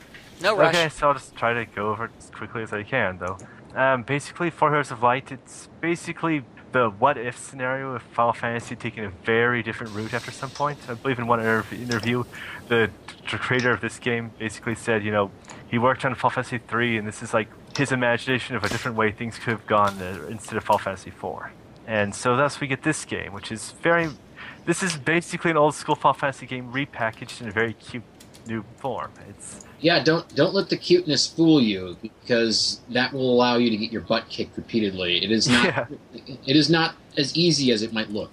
no, it's not easy really at all. But this game is basically you know classic Final Fantasy in the most classic form. You've got a job system. You've got four characters whose main distinguishing factors that they've been the main distinguishing factors that they've been chosen by a crystal. This crystal gives them jobs, and thus they must use these jobs to go out and do whatever it is they're doing. Kind of meander around for a while, break up into different subgroups, keep changing partners. And halfway through Yeah, I I remember it. You start out with all four people more or less, and then they break apart for a long time before getting back together, Yeah, basically half the game is them all wandering off into two different groups. which are sometimes made up of just one person because somebody got incapacitated. Yeah, or got incapacitated, or they just split up because you know they just hated each other, or they just messed up, or something. It's kind of random. The game's kind of very lighthearted and funny. I mean, uh, it's just A couple kind of people around here, I understand, call it Final Fantasy Hat Collection because of the nature of the jobs. or Fall Fantasy Chibis, or something like that. Yeah, It's just cute characters with lots of crazy hats because all their jobs are hats. The game calls them crowns, but they're just big fancy hats. and a crown is in fact a hat. Well, yes, I know, but these are not they, they, like there are hoods and there's caps and there's masks. And there's a couple crowns, and there's a crown that makes your hair big. That's kind of most one that most amuses me. There's a there's a guy, the main character Brandt has got very short hair, but when he puts on this crown, he gets cloud hair. I don't remember that. It- yeah, I do remember that this is a very buff-heavy battle system, where if Yeah. you don't bother to buff, then you're going to get your butt kicked in battle. Yeah, this game is all about the buffs. It's basically every class gets four abilities as you unlock as you use gems to upgrade your crowns. And these abilities let you do lots of things, and most of them are buffs. For example, the healer gets a buff which lets them then use their healing on everyone. Kind of like Xenogears, actually. That's how Citan uses his healing. But um, And that's very handy, especially when you know enemies are hitting everybody. Yep, and it's hitting everybody all the time, hard. Or you get, for example, a buff which lets you, you know, double your elemental resistance, which is kind of handy considering if you already have elemental resistance. That means most attacks won't hurt you since every attack in this game is elemental. After the very first weapons, every weapon you get is elemental, every spell you get is elemental, except like a couple of really weak ones, and the strongest one. And every enemy attack enemy will throw at you is elemental. So elements are big. There's a class which is all about buffing your elemental damage and reducing how much elemental damage you take, which kind of comes in handy. Yes, it does. If you walk in there with the wrong setup or with the wrong tactic, then you will probably die inside of one or two turns. And if you Yep. know exactly what you're getting into, then you'll cruise through it. Yeah, for example, in case of how powerful buffs are, like one class is it gives a buff to itself, which means as long as this buff is active, using an item will not use up the item. Which means you can throw out elixirs if you want freely for those few turns. Just be careful considering you've got limited inventory. The really good items are rare, and if you use an item, when the- if you forget when the buff uh, turns off and use the item anyways, you're out the item. You'll never get it back. Yeah, there's that risk. Wow. Yeah. Um, but there's, you know, all kinds of buffs. I mean, one of the best classes in the game just gives buffs to everyone. Bards are awesome in this game. Musicians are the other bard, and they're also awesome. My final battle team was had a musician and a bard. Kind of like Final Fantasy 3 that way. My Final Fantasy 3 I beat only because I had a bard on the team. Go bards. Um, Yeah, at least it doesn't make you go through a two-hour dungeon in order to get to the final boss like Final Fantasy III did. yeah, that's the one thing in Final Fantasy 3. I like Final Fantasy 3, but that dungeon is way too long within the save points. And it had dragons which wanted to eat. And they wouldn't take no for an answer because dragons are like that. Yeah. Uh, I don't remember having too difficult a time with this once I got into the groove, but that's Yeah, because other I, I tried to pay attention all the time too. Yeah, I mean, other than the one fight, the fight, the first fight against the, in the second half of the game against Asmodeus, one of the major bosses, I, I didn't have too much problems with the game. I mean, final battles are kind of tricky again. This game can be kind of hard because you know the balance is weird in this game. It, it, attacks do a lot of damage. Heal, you've got lots of healing. Enemies are characters are really fragile. If they die, they're hard to bring back. Abilities can be very inaccurate. It balance is weird. It can be kind of tricky. It's not at all like a normal Final Fantasy game in any real respect, other than it's got a job system. But it is also a Although lot it, of fun. is like three in that bringing people back from death is really hard. yeah, there's that. So don't let them fall down. You will regret it immensely. Yeah. There's also this game has an interesting system of basically you've got AP points. That if every beginning of every turn you gain an AP point, you can uh, either choose to build them up by just not using your current one and gaining this bonus one. But other than that, every attack you do will use up AP. Basic attack one AP. Spells one to five AP depending on spell. Well, two. Yeah, I remember this now. Usually, if you want to use your biggest spells, then you have to spend a couple turns not doing anything, letting the AP gather. Yep. And In addition to the buffing. In addition to the buffing, if you have a dancer, it helps out a lot, and there's other things. Uh, also, equipment is a big deal. You need really powerful weapons to get anywhere. There's the game has a couple problems, like there's some hidden statistics it doesn't tell you about that are really important, which is kind of annoying. Uh, but it's also really cool in that you know every class can equip any uh, any weapon or armor and use any spell. I mean, they're not always good at it, which is one of the annoying hidden statistics. But anyone can still equip anything, which is kind of fun. There's a limited inventory, which would be a lot better if the game had a better interface, but it doesn't, sadly, because there's a couple bad interface choices in this game. And I'm sure the developers would just say that they were trying to be true to the spirit of the old school RPG, and that's somewhat accurate because Yeah. inventory was usually a pain in the butt back in those days. Yeah, I mean, there's a couple interesting strategic choices, but um, just the fact you have to select which of your abilities you actually have equipped, which based off your items as well, it, it's a mess. I hate it. It's kind of a m- mar on an otherwise great game. This game's also fun because it's got some utterly ridiculous broken spells. The most powerful white magic spell in any Final Fantasy game ever is in this one. Just breaks the game in half. Course, you kind of need to break the game and have to beat these bosses, but that's a different story. Yeah, I remember the final boss. I think I took it on the first shot, but it definitely gave me a run for my money. Yeah, it's like I barely beat the first form of the final boss the first time I fought it and got killed in the second form. And only when I came back I realized that a third form I didn't even see. That was actually much harder. But I beat that the first try since I actually had a good party set up that time. Yeah, I don't even remember exactly how I did it. I just remember I was stuck in the car at the time doing something with my dad, and thus the abil- my ability to take down the boss was considerably constrained because uh, I was only able to fight it in quick snatches between whatever it was I was doing with my dad. Yeah, that must have made keeping track of buffs hard. But I Yeah. somehow did it. Maybe, maybe I should fight in a distracted form more often. Yeah, well, overall, it's kind of a messy game. It's not a perfect game. It's got a lot of little things that are going to annoy you, but it's also, at its core, very fun. It's, it tries to be a lot of fun. I mean, it doesn't take itself very seriously at all, and it's got likable characters, which is a nice plus. It does, yeah. And the, the visuals definitely don't hurt it. They're, Yeah, I mean, it's like, an, an interesting cell shaded look almost. yeah, it's 3D. I mean, it's 3D graphics on the DS, which doesn't usually work out very well, but it makes it look pretty and nice. Which, Well, Matrix did a pretty good job of working with the DS and not making it look, you know, like an eyesore. yeah, I mean, this game has Matrix's usual problem with bad dungeon design, but I mean, Although in the in the case of the previous Final Fantasies, there probably wasn't much Matrix could do with that. well, I mean, they zoomed in the camera too much, which really hurt Final Fantasy 4 DS. But There's really- that, yes. It means you can pro- you will probably blunder right into the end of a dead end before you finally figure out that doesn't go anywhere. Yeah, I mean, I don't want to complain of the dungeon design too much, considering I've been going through Phantasy Star 2 recently for the first time. I just beat Phantasy Star for the first time really recently, and oh god, that redefines how much I hate dungeons. I hate Lucky dungeons you, so. Phantasy Star Two, the game that makes you write your own maps, or else you'll regret it. I just, you know, wander around aimlessly for a while, then I can map from online. I, because they're hard to draw in Phantasy Star 2. In Phantasy Star 1, I could draw them. It's, you know, they're straight lines and everything. Yeah, That's Star first-person dungeons are hard to make really complex, but Till Phantasy Star Twos, Uh, Phantasy Star Twos are massive. Yeah, the first dungeon of Phantasy Star 2 is about as big and annoying as the final dungeon of Phantasy Star 1, and that was pretty big and annoying. I made it all the way to Dezolis in Phantasy Star 2, and then I just kind of gave up. So go as far as you can, Nathan, but don't feel compelled to complete it if it becomes just too too much of a chore. I don't know, I, I beat Phantasy Star 1, I'm trying to keep this going. I don't know if I'm going to do Phantasy Star 3, though. That one looks pretty bad. I hear a lot of. That's bad the one to skip if you're gonna skip one. Okay. Honestly, because it's short and relatively easy, I don't necessarily say skip it. Sure, it's not very good at all, but it, does have ideas that are interesting, and you don't see much even now, even if it doesn't execute them well at all. Okay. So at, least sample it. You might feel like continuing because it is pretty short, at Okay. least compared to the first two. Oh yeah. And, aside from aside from the battle music, I remember being awful. Yeah.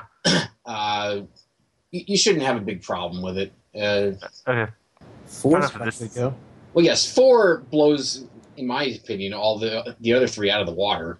Yeah, that's good to know. I just wanted to, you know, beat one, at least one and two first, since I know four is heavily built on the previous games. At least I've heard it was. Anyway, I think this is enough of this is, yeah. particular. Uh, that's probably enough of this particular diversion. We should probably get back to at least. Yeah, we did the Phantasy Star episode a couple years ago. Yeah. Sorry, I couldn't uh, chime in too much. I hadn't played either of those games you guys discussed. I do, ha- I do have them on my shelf. They're in that uh, infinite backlog I was talking about earlier. Ah, the evil backlog.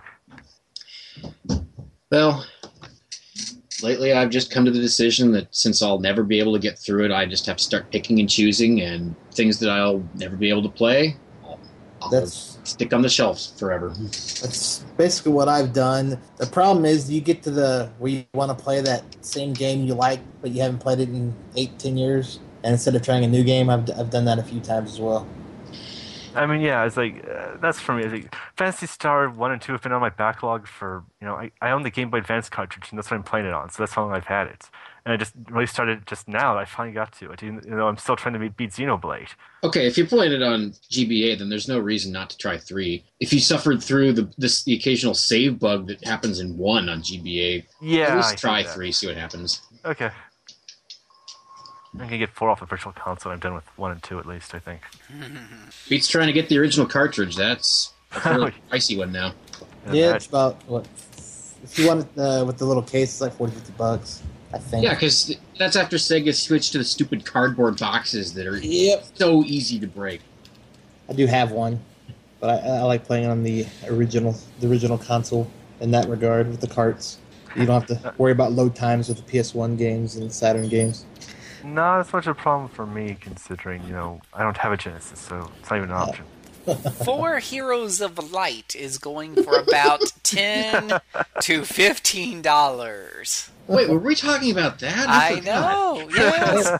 you guys should save all this interesting stuff for the final lap. No, we kind of we, we, we merged them together. No, no, there's no merging. There, no, no, the two shall never meet. New guy has new ideas. No, new guy gets kicked off. we just cut the string. No. Hmm. Alrighty. Yeah, if you keep coming up with new ideas, Phil will keep coming up with bad puns. you know it. Hmm.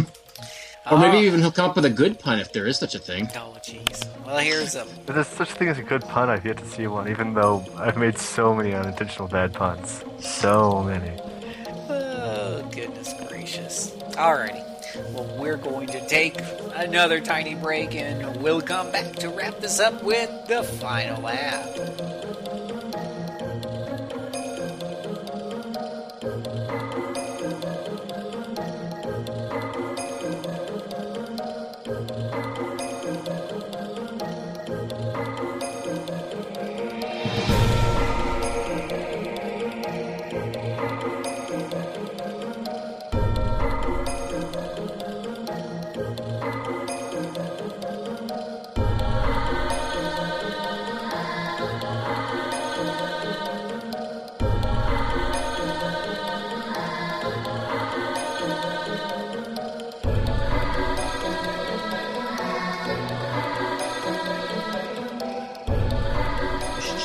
More new ideas. You should change the final app to like final boss version three or something. No. Third no. incarnation. Everything on the backtrack has like a racetrack theme. Have you not? you know, we have like the main event. We've got like blast from the back. Okay, I don't know how that ties in. We got the final lap, and and and and we have like race trail. Like the beginning of the show now, it, it, it does like a three, you know, a countdown, like you're doing, like you're about to go to, a, you know, watch a race. Like three, two, one, go. You know, so it's awesome. Okay. Okay. It, it's great. So this is the final lap, where, well, let's see, we read your comments from last show, we talk about the next show, and then we spend, apparently, according to the last show, we spend incredible amounts of time talking about everything else that we just feel like talking about. Just There's just no rhyme or reason to it. So uh, let's see. On the last show, we've got uh, we've got a few comments. Now, episode uh, 82 was the last episode where uh, we talked about some Shin Megami Tensei Digital Devil Saga games. And um, We did indeed. and Shaman mentions that at the time, at least when she posted this a few days ago, that there was a PSN sale on Personas this week. Is that coincidental? You know what, Shaman? I've got an answer for that. I don't think it was coincidental. I mean, obviously, the, the boys and girls at Atlus, they listened to the backtrack. And you know they they, heard us talking about it, and, and they don't have I don't think Digital Devil Saga on on on the PSN, but they do have Persona games. And so I say, you know what, we, we've got to put this bad boy on sale in honor of the fact that we at RPGamer have taken the time out to talk about their games. I think that was bloody sporting of them. And Drizzle said, "I will be picking these games up. Thank you for the heads up." Well, there, there you go. See that that's what we do here. We are helping to stimulate the economy. We are keeping things moving. We are we are walking forward hand in hand with Obama. But didn't he just spoil help- it all for himself? What's that? Didn't he just spoil them all for himself, though? Well, listened to them? probably yeah. He probably spoiled them all. Yeah. Well, well, you never know. Some people have very bad short-term memories, and once they play the game, will just go, "You know, I thought I heard something about this, but I've forgotten all of it. It's like new to me now." He had one of face split personalities. So, well, you might have split personality when you hear that our next backtrack is going to be about not one, not two, but three Suikoden games, each one featuring 108 characters, called 1 800 108 Stars in the Heavens. I know I get split personality syndrome every time I play Suikoden game. There's just, there's just too many people to keep up with. So, are we when we do the uh, the discussion of them, we're going to go down every character in each game? Yes, during the character session, All the right. participants are required to talk about all 108 stars of destiny for each of the three gonna- Suikoden how long are you games. gonna keep us here for this So we're talking about 324 characters. Kinda. Plus There, there are Star Not Yeah. quite. There are a few recurring ones. Yeah, especially Okay. between one and two. Uh, Maybe about 280 characters, 275. Uh, there you go. All right. Well, I'm sure somebody will Google Google that for us and and tell us, you know, set us straight there. Shoot. All right. So let's uh, let's do some um, let's do some pimpage. I'm all about pimpage. This is where you guys get to talk about. You can talk about whatever you want. You can talk about your own website. You can talk about what's going on in your life. You can talk about what games you're playing or whatever you want. You got the floor. So what are we gonna do? We're gonna talk to Schlothen. Go. Uh, okay, I guess I might as well share a bit what I did this last weekend, which is I went to something called the Serial Hack, a hackathon thing at a nearby place called Hacker Lab in here in my hometown of Sacramento. Uh, basically, it's just a bunch of people from random startup companies and technical fields just got together to make some random stuff, websites, clocks, that kind of thing. Had some prize money. It was a lot of fun. It was just spent, you know, more than like 27 hours working on this stuff. Some people even slept there. It was a lot of fun. I helped to make a video game, like the first one I ever helped to make, which was nice.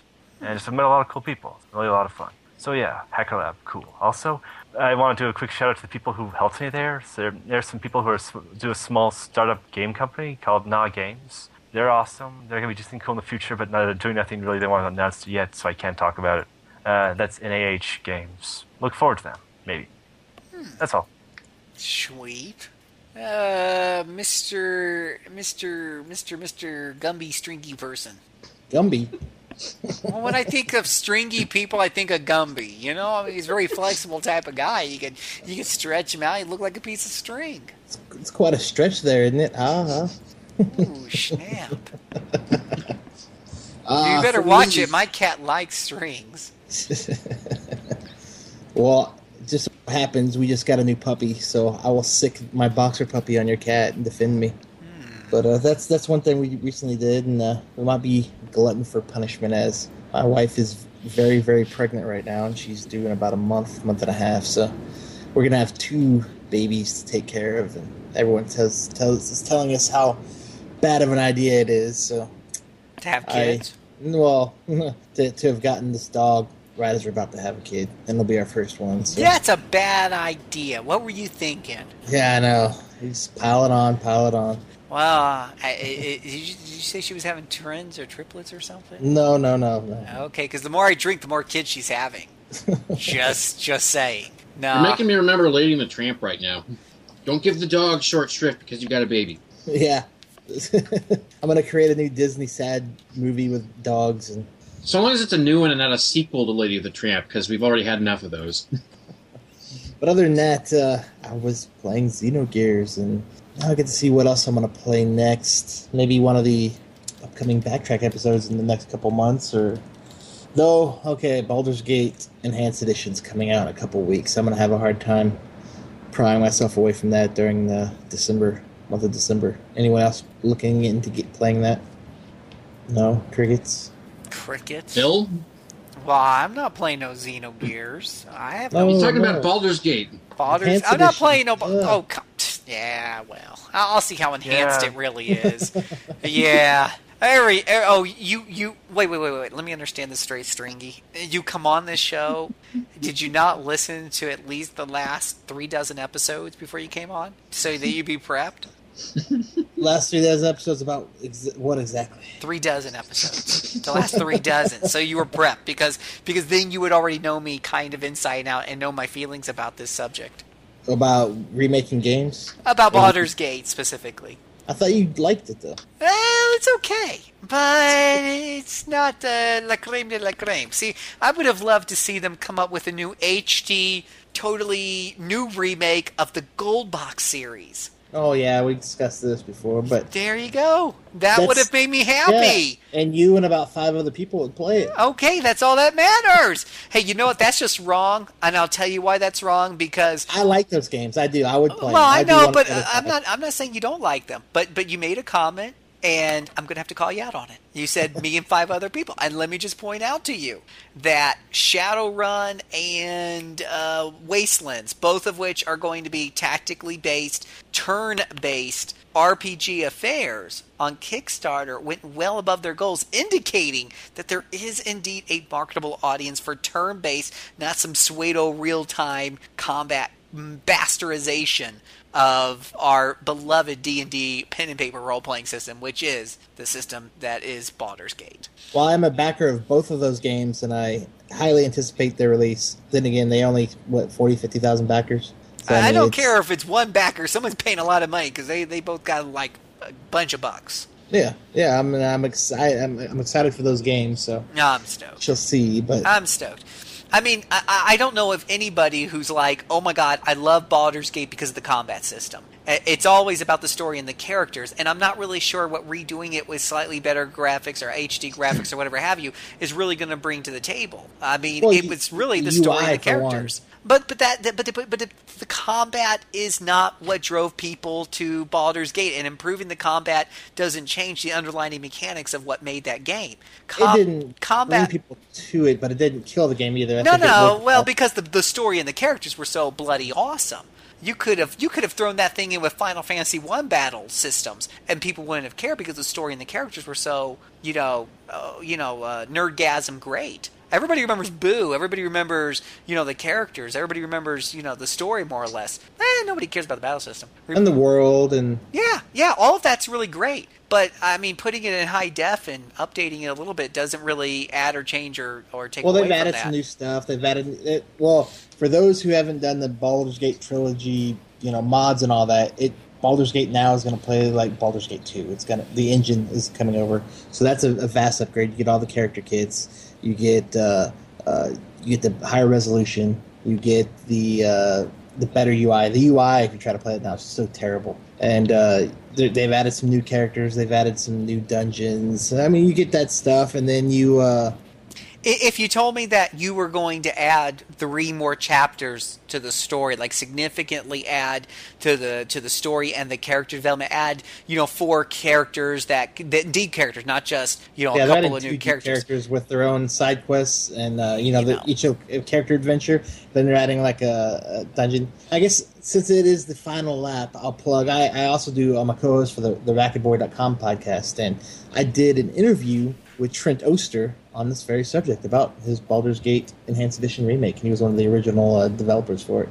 So those interested could go listen there. But he he he answers a lot of these good questions about what, what you can expect and what's going to be in it and all that fun stuff. Yeah. And I, I had a good time. Yeah. But I, I, I'm really excited for it. I it's one of those I played a long time ago, and it's been a long time since I played the game. Yeah, yeah. It- neither of you other neither of you other two played it. Oh yeah. Oh no, No, but Mike those and those two. I don't. I don't think so. No. No, I I haven't played much PC stuff, mostly because I didn't own my own PC until I was an adult, and at that point, I mostly used it for other things instead of gaming. So I have to pick and choose now. Well, they they have also they're also putting it on the iPad. Yeah, I don't own that. I'm gonna wait to see that one. Uh, well, I'm for one thing. I, I'm a Mac guy. I, but I don't own an iPad. Don't intend to get an iPad anytime soon. I My iPod No, I never really is was- four and a half. Go ahead. It's I, I don't know. I've never played the original Baldur's Gate or anything. I've never been you know terribly interested in it either. So I just this I- isn't not on my radar at all. Yeah, I mean it's a well, I mean it's a super great, it's a super great story. Uh, well, the story is pretty good. Uh, I should say it's super great characters and their interactions are just absolutely positively classic.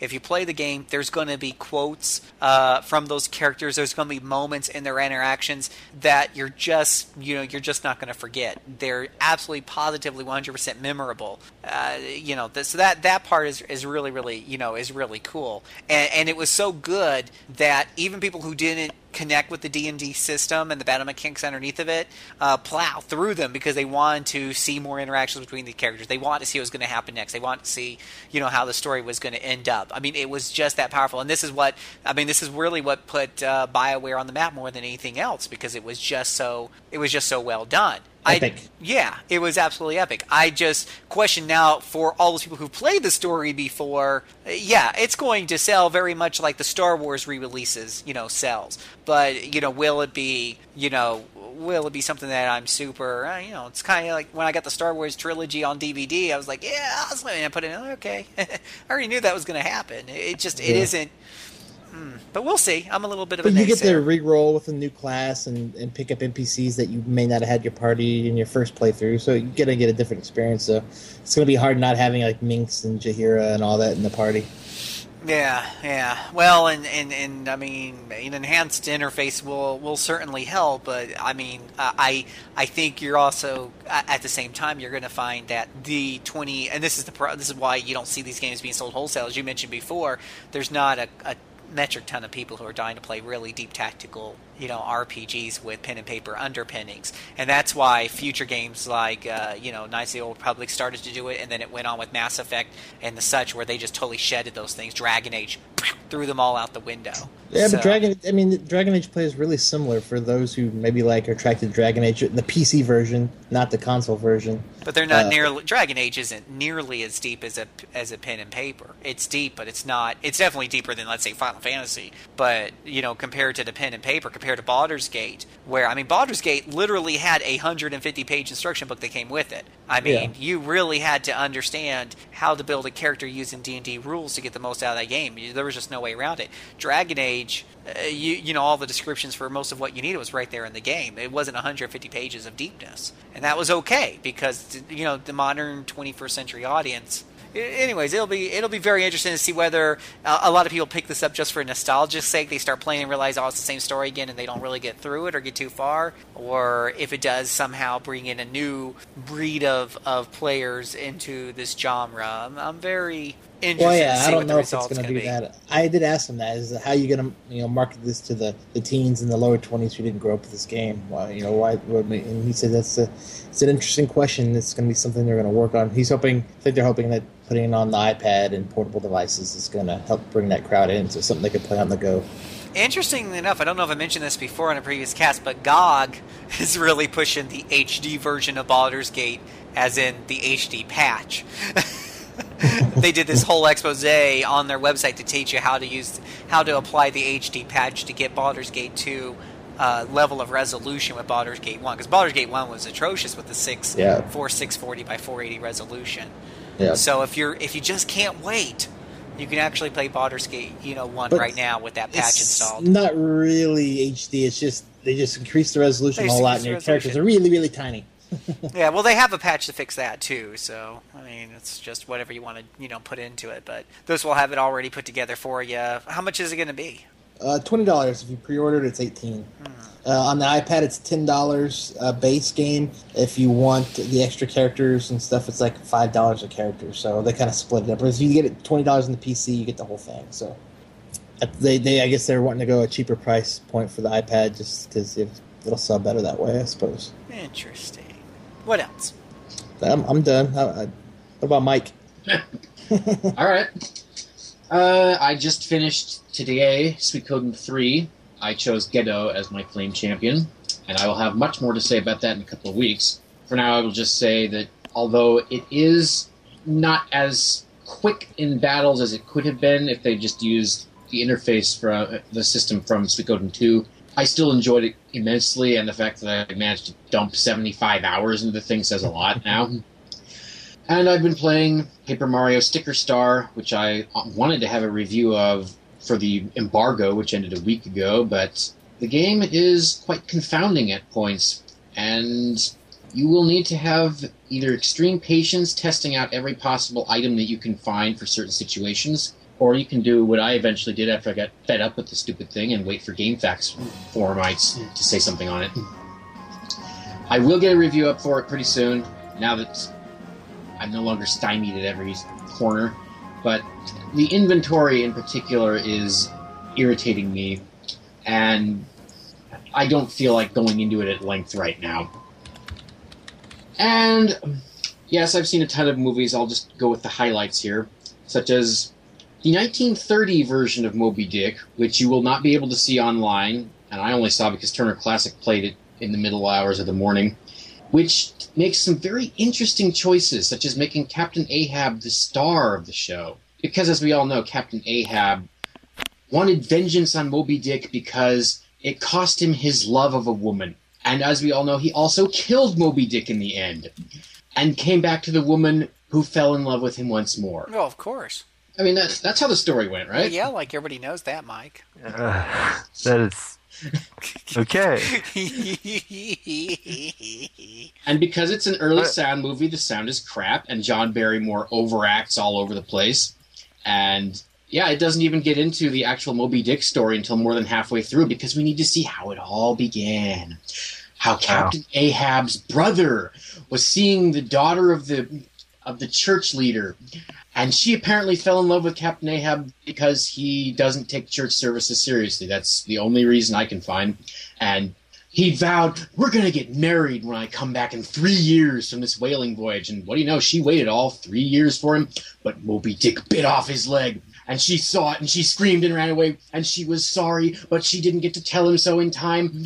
And he had to go out and the time scale really gets fuzzy here as we just zip forward maybe a decade to the point where he owns his own ship and is going after Moby Dick and Shanghai's a crew, which includes his own brother, of course, who tells him, "No, she still loves you." And apparently, that's what gives him this the courage and power to go out and kill Moby Dick and come back and have a happy ending. Well, sounds about as loyal to Moby Dick as most Frankenstein movies are loyal to original Frankenstein. I'll say this: the early Universal Frankenstein movies. Now, I haven't read Mary Shelley's Frankenstein, but I can say the book that the movies made off of her story, for the most part, are actually interesting. This version yeah, of Moby Dick is very dull. I can imagine. That's definitely the difference. I will also mention Skyfall, which I saw over the weekend. Anybody else see it? Uh, we went I... to see it, but the Alamo Draft House was sold out, so we went and watched Wreck It Ralph instead. I'll get to that. Sky, Skyfall was a ton of fun, though. It, it oh. slowed for one brief section. Otherwise, it's got a great opening chase that just keeps going on and on through the streets of, and eventually the train tunnels of Istanbul. And then it bounces off to Shanghai and Macau and back to London, where you get to see an entire subway train crash through a wall. And eventually up in Scotland, where we have the final showdown. And Javier Bardem is a good villain. Daniel Craig, he's a good Bond now. I, I like him. I, I never disliked him, but he really fits here. It's a good story, and really, if you have any liking at all for Bond, go see it because you'll get exactly what you expect and a lot more besides. Let's see. And I want to give a shout out to Buster Keaton in Sherlock Jr. It's only a 45 minute movie, but the man apparently broke his neck during filming, and he didn't even realize it until 10 years later when a doctor said, You know, you broke your neck once upon a time. How'd you do that? And it was when he apparently took a fall from the watering station on a railway side yard. Side yard. And yeah, he did all of his own stunts. It's just a throwaway when he jumps from a roof onto one of those gigantic striped cardboard bl- road blockers and he rides the thing down into the back seat of a car and it's all in one take because Buster Keaton just did that kind of thing amazingly. And it's actually pretty funny too, which is the point. And I'll give a shout out to Riki-Oh, the story of Ricky, which is one of the most disgusting and violent movies I've ever seen, but so gloriously over the top that there's no possible way you can take it seriously.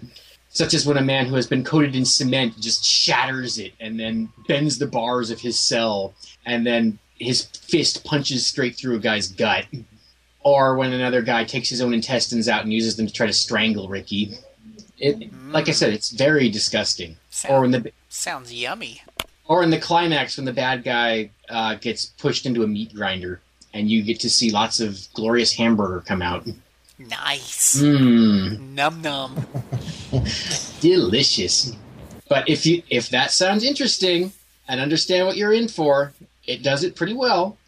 The fight choreography is lousy, but you're not going there to see good fighting. You're going there to see completely over the top excess. Like, you know, a guy who's been buried underground for seven days with no further water. He's pulled out, he's instantly ready to fight. Everybody knows that it happens, right? Of course.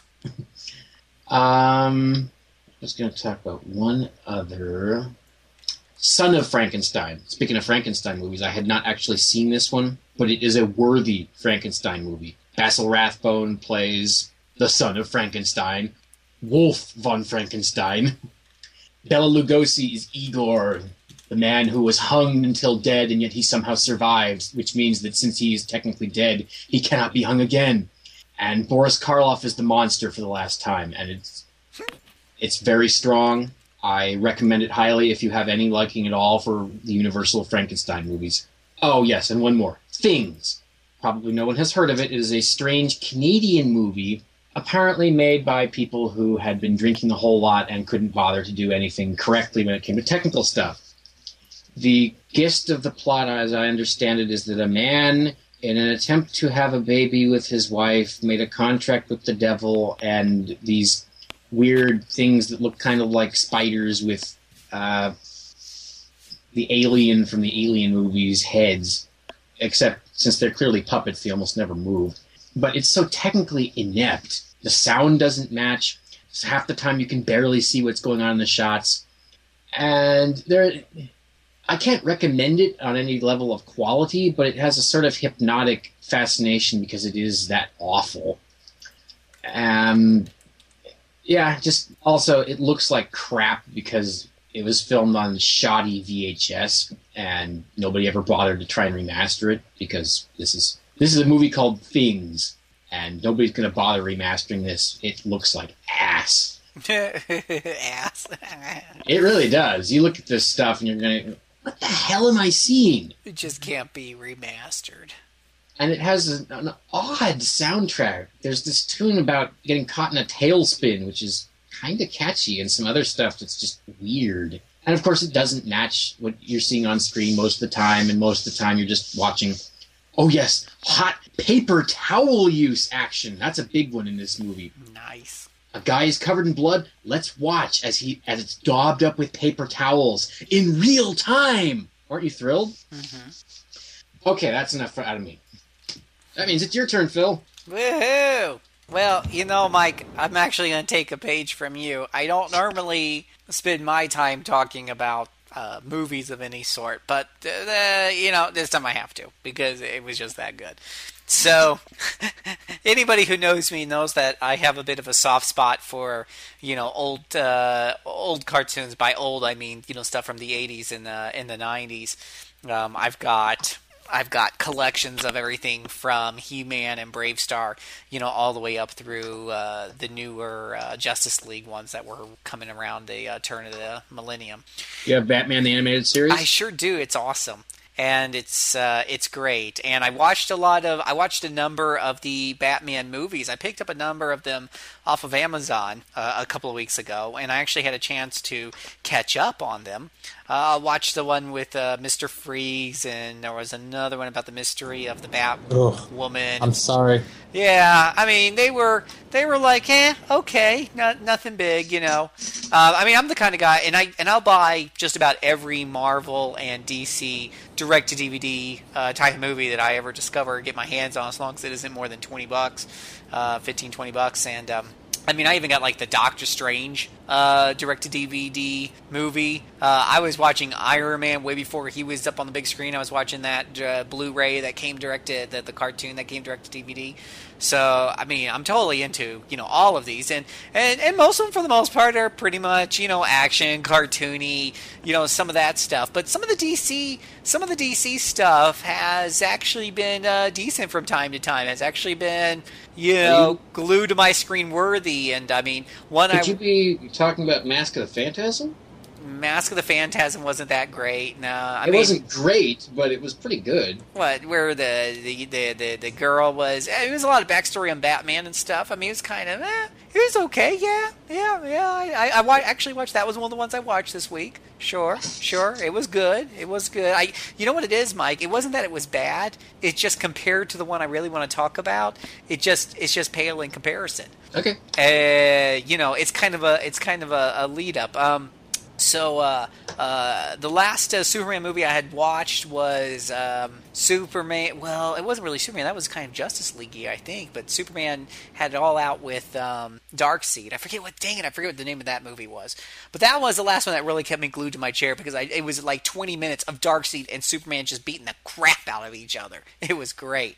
But even that didn't compare uh, compare candle to what I watched this week, which was Superman versus the Elite. And um, uh, if you haven't read the, that comic series, which I haven't, or you haven't seen that movie, um, they you know there's a there's a new brand of, of superheroes, uh, a group called the Elite, and the public loves them because the problem with Superman, and this is probably the problem with Batman too, but he locks away all these crazy crazy people and eventually they get released or they get free and and with Superman's villains unlike Batman Superman's villains just cause you know huge destruction. I mean you know he locks away this guy who has nuclear power. When he gets loose he just you know the nuclear power guy just is vaporizes and kills people left and right so next thing you know, Superman's in front of the United Nations, and they're asking him, "Superman, why don't you put these guys down? You have the power. Just, just do it." And Superman's like, "I'm not above the law. I, I'm just a person like you guys are. I, I you know, I, I hand them over to the authorities. It's up to you guys to decide what to do with them." But the public is outraged. They're up, upset, you know, because the, these guys keep getting out. And a new group called the Elite comes comes to the scene, and they're not afraid to pull that final punch and and totally put down a bad guy uh, or bad guys who are out of control permanently. In other words, kill them. And uh, that's a line that Superman and Batman, uh, you know, are not willing to cross. That's what makes them the good guys. But uh, but here the public support, uh, you know, quickly gets behind this new elite people who have announced themselves to the world and are totally out there to to put a stop to bad guys once and for all.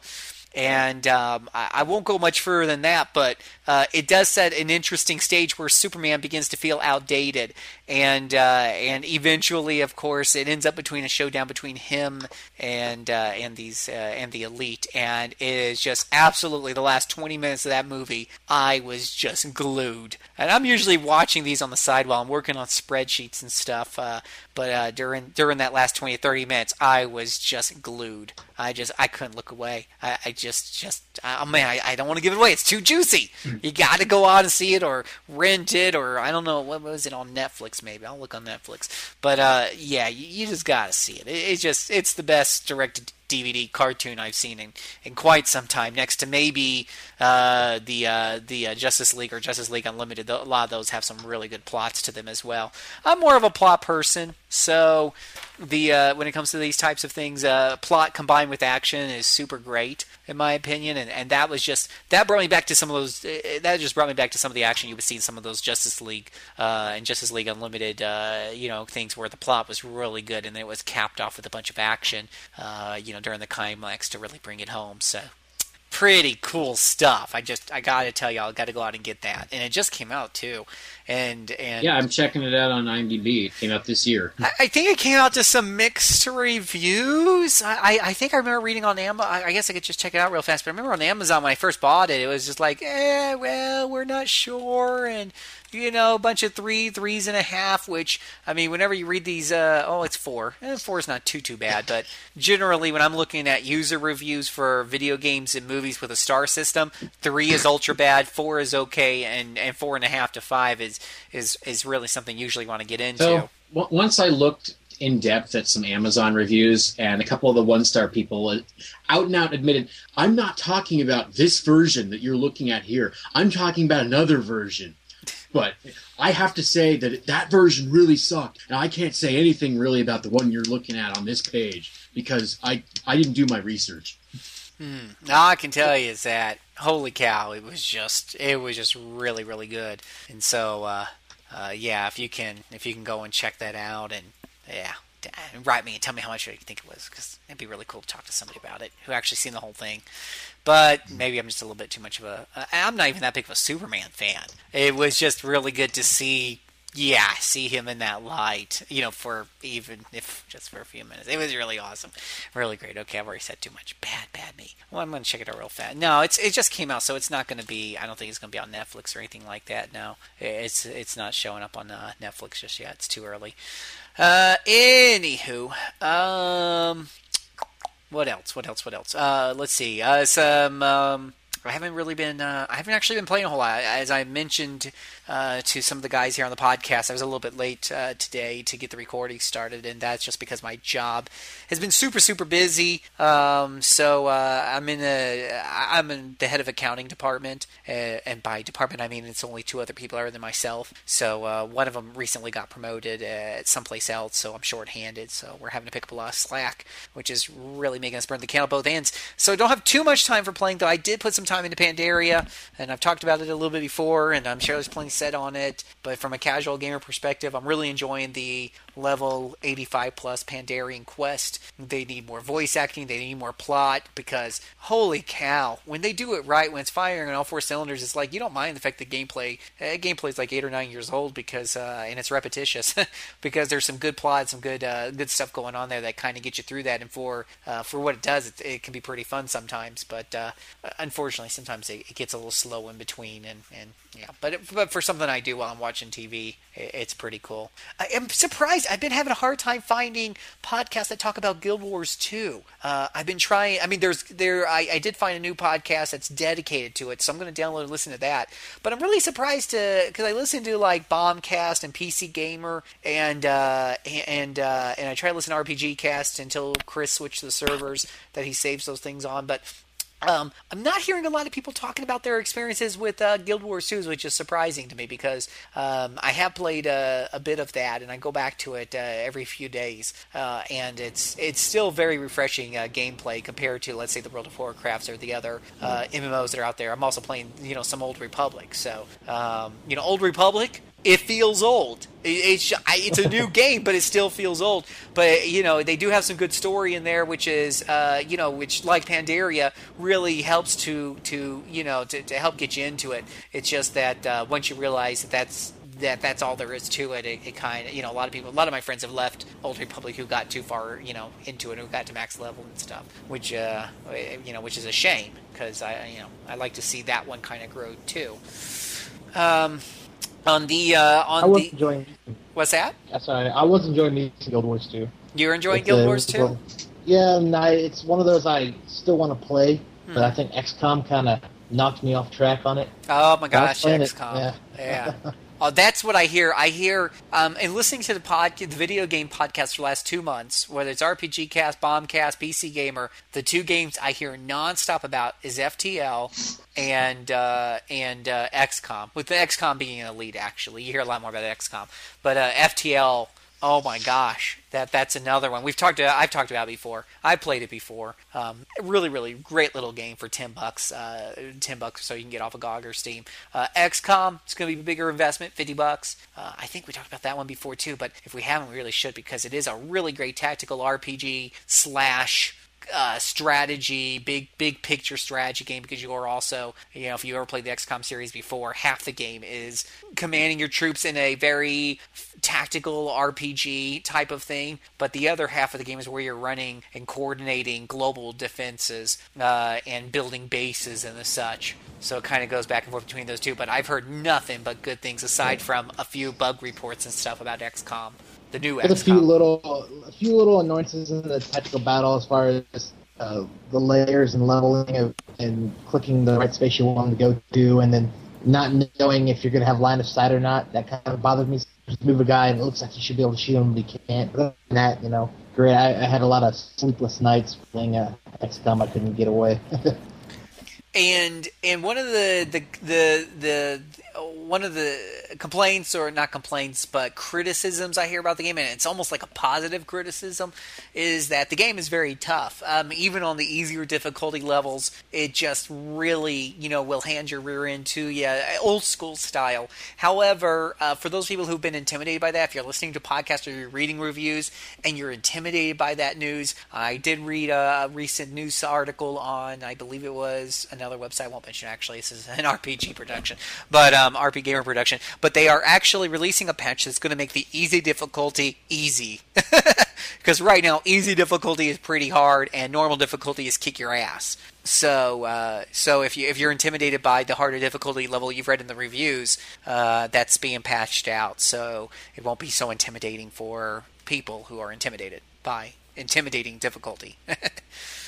Um, you, did you have a problem with the difficulty john no, no. I mean, I played on normal. I beat it, and only had a couple troops die. oh okay But, but I'm also, you know, I play all those games, and yeah yeah and it's so definitely I'm a, I'm a veteran. Yeah, it's definitely, and that's what it's designed. You know, it's definitely geared towards those, you know, those people who, uh, those uh, those people who are geared towards those turn-based strategy games who grew up playing them and are used to them being a, a bit tough and stuff. It's certainly not impossibly difficult or anything like that on the normal setting, um, but uh, they did make it easier because uh, because on the easy difficulty because there were some concerns, and I hear that a lot during the reviews. But again, when I hear people even talking about it about being difficult, it's always in a positive light. Like, damn, that, that death just made me care so much about the character. Yeah, just yeah, so it's it's all good. Um, let's see for some other retro. That's not really a retro game, but I bring it up because aside from the fact that it's being mentioned all over the gosh darn place, uh, XCOM is built from the ground up on very. Um, uh, on very what's the word I'm thinking of? Archaic classic classic gameplay very classic gameplay. Turn-based uh, turn-based uh, tactical RPGs um, just aren't super super popular these days uh, and you don't see a lot of big developers picking them up. So I'm super excited to see um, see XCOM which I think is made by was it Maxit? Who's it made who's it made by Yeah, yeah. Maxis. Okay, uh, and it's nice to see them. You know, because a lot when that, when they were originally, I think wasn't this isn't this a game where it was originally announced it was just going to be a first person shooter, and then a lot of No, people there, there complained. still or- is that. There's still. no, no, I mean, but it's still there. But didn't they also make this in response to that c- concern? I don't know if it was in res- was it in response or they were just going to. I mean, basically, they only announced this after you know, like at least a year of people thinking that, hey, and what? Why are you making this stupid FPS XCOM? We want a real XCOM. Yeah, yeah. So, and Certainly some cause and effect going on there. I think. that was the impression that I got because it was it was the the first person shooter was announced first, and I I, I mean when I saw XCOM immediately I went to it because I'm part of that you know crowd of people who like those types of games, and uh, and I was my initial reaction was pretty much the same, and then I remember them later saying this, and I don't think it was ever now officially announced that this is in response to fan. No, I don't think so, but it certainly seemed you know came across that way. Um, anywho, uh, and uh, so that's all for me personally. But a little retro news, sort of. Um, I don't know if I mentioned this before, but Geneforge one through five is on GOG for about ten bucks. Uh, Geneforge. Uh, I've mentioned Spiderweb Software before. Spiderweb Software is that one to three man team who makes very old school Ultima style tactical uh, RPGs uh, that will work. Avadon, Avernum. Mm-hmm. And Geneforge uh, one through five, I've talked about before, but it is uh, it is uh, that series of games where you play a character and you're a shaper and you can uh, summon up other creatures and mold other creatures. Uh, there's three different classes. One focuses more on on the uh, on summoning and creating these other creatures. That follow you and do uh, and you know are basically your troops in battle. Whereas another class more focuses on the uh, direct uh, damage and effect magic.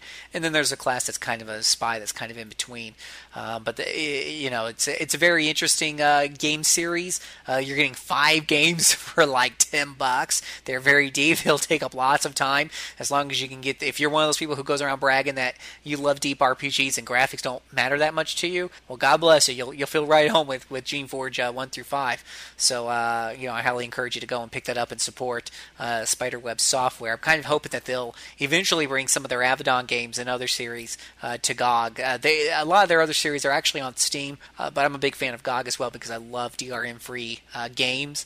Warlord Battlecry 2 was recently released. Warlord Battlecry 1's already been on there. War Warlord Battlecry 2 is a great uh, RPG slash RTS. Uh, the gameplay itself is, for the most part, RTS, but you're you're you always have your champion hero uh, on the battlefield who gains uh, who gains levels as the army is is succeeding, and that character um, carries on from scenario to scenario, from can you know the campaign to campaign, and uh, and and when he levels up, you are very much leveling up an RPG character, and he he can pick up gear and uh, have healing potions and the such, and he can usually take a, a few, uh, and I use this in quotation marks. I call them generals, but those are his top uh, level troops who are uh, who've been with him for a while, and they gain experience and gain levels as well. Though you really don't uh, level up their skills like you do the main character. The main character, I mean, this this system is really deep, but your main character, you really get attached to your main hero dude because um, you can pick from I forget how much I want to say it was like 12 or 15 different classes, and each one has access to different spells or abilities, um, different progression in their stats. You also get to pump points in stats as you level up.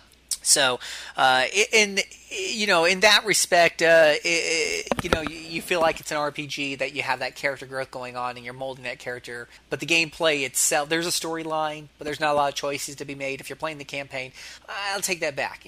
When you're when you're playing the campaign, there's a map of the land you're taking over, and you will make decisions as far as which land you're going to take over next, and that will have implications a lot of times because uh, you will oftentimes get bonuses for your heroes uh, and your troops based on where you go next. So, I mean, there's your decision making right there.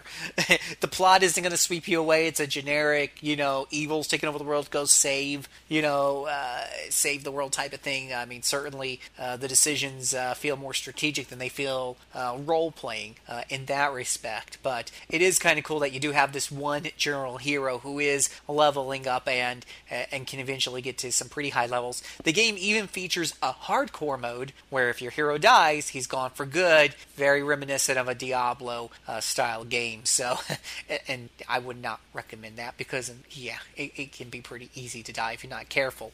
So uh, this one was deeper and better balanced in my opinion than the first one. So you want to go check that. It's on GOG and it's it is under the RPG genre. Uh, RPG uh, strategy fantasy game is the way they got it listed, and I would agree with them there, and that's why I make mention of it. It is a single, and uh, and if you got some other friends that are play it with you, good luck. you can play it. Uh, you can play it multiplayer, a, a strategy game. So uh, pretty cool little game. I fire it up every now and then on my laptop just for kicks and giggles, and since it is a good old game. It'll run on just about anything. It actually came out originally on March 12, 2002, and they've got this set up to work with XP, Vista, and 7. God bless GOG. I just love them to death, and I can never talk them talk them up enough. So, and then uh, Costume Quest is also on there, and that's not really an old RPG backtrack, you know, type of game just yet, but it is a turn-based uh, a turn-based RPG that our listeners might be interested in. It came out originally, uh, at least from my understanding, on the Xbox and the PlayStation Network uh, last year or two years ago, so it might be backtrackable, but um, it is now on GOG, so you can play that on your computer. I think it's also been on Steam for a little bit, but you can get that now for a limited time for seven dollars and fifty cents. Uh, it retails for fifteen bucks. So, and GOG versions are awesome because they're DRM free and they're not tied to a Steam account. So, go check that out. okay, I think that's all for my pimpage. Come back to us in a couple of weeks. Like I said, we'll be talking about a lot of Suikoden games. Mr. Uh, Mr. Uh, Schlothen and uh, Mr. Stringbean, I thank you so much for being on the RPG Backtrack. Couldn't do this without you because Lord only knows I couldn't talk about Xenoblade for terribly long. Uh, no, but that's okay. What's that? Xenogears, Xeno. Xenogears, Blade, Xeno something. did I get just another Xeno? Wait, are those? Wait, didn't I get a Xeno? I got a Xeno game for my my Wii. What was that one? Xeno, That's Xenoblade. Xenoblade. Okay, is that tied into these guys at all? Uh, well, it's made by some of the same people. It has it has a couple similar themes here and there, but it's actually a very very different game. Very fun though. I'm still playing it myself and having a lot of ton of fun with it, even though I'm like 130 hours in at this point. Wow. Oh wow. Well, you're definitely going to have to. Well, if we don't do a if we don't do a full backtrack on it, I I don't know if it's you know old enough for that. But if nothing else, you should definitely when you get through that, give that some time on a final lap, or we can do a personal uh, you know another segment on it because that that that is something I think uh, a lot of people want to listen to. Um, let's uh, let's do the uh, legalese here. I want to let's see. I want to thank y'all for listening to us. You are the reason we do this. Do us a favor, rate us over on iTunes, write comments on our boards at uh, rpgamer.com. Click on the forum links and leave your comments on there. We love it when you leave us comments, good, bad, or indifferent. Leave us bad comments. We don't care. We'll just argue with you. Uh, It's great stuff. Um, our, we, we have the microphone and you don't. that's right, and we can totally put you down on the show, and all you can do is write more forum comments. oh, it's lovely being in the chair. RPG Backtrack is a production of RPGamer.com, your source for RPG news, impressions, reviews, articles, and home to the best gaming community on the net. Write your questions and comments on our boards or email me. You know, I, I still don't know my RP. I gotta get somebody to fix my RPGamer address. So for now, I'm just gonna tell you to email jcservant at cyberlightcomics.com um, and help shape our future shows. Don't forget to follow us on twitter.com slash rpgamer and become our biggest fans at facebook.com slash rpgamer. As always, listen to our previous podcast as well as our awesome sister show, which is called the RPG Cast, um, all at rpgamer.com. And uh, Mr. Minky, my favorite co-host, please put us to bed. I would love to have a theological or philosophical discourse to augur in the end of this episode. However, that's not really my department. That would be my maternal grandmother's department, and I really don't want to get her started, or else she'll be yammering at you for half an hour on this subject. So I will just say that everybody talked about Xenogears and did a far better job than I can hope to, since I haven't actually played the thing, and that means good night.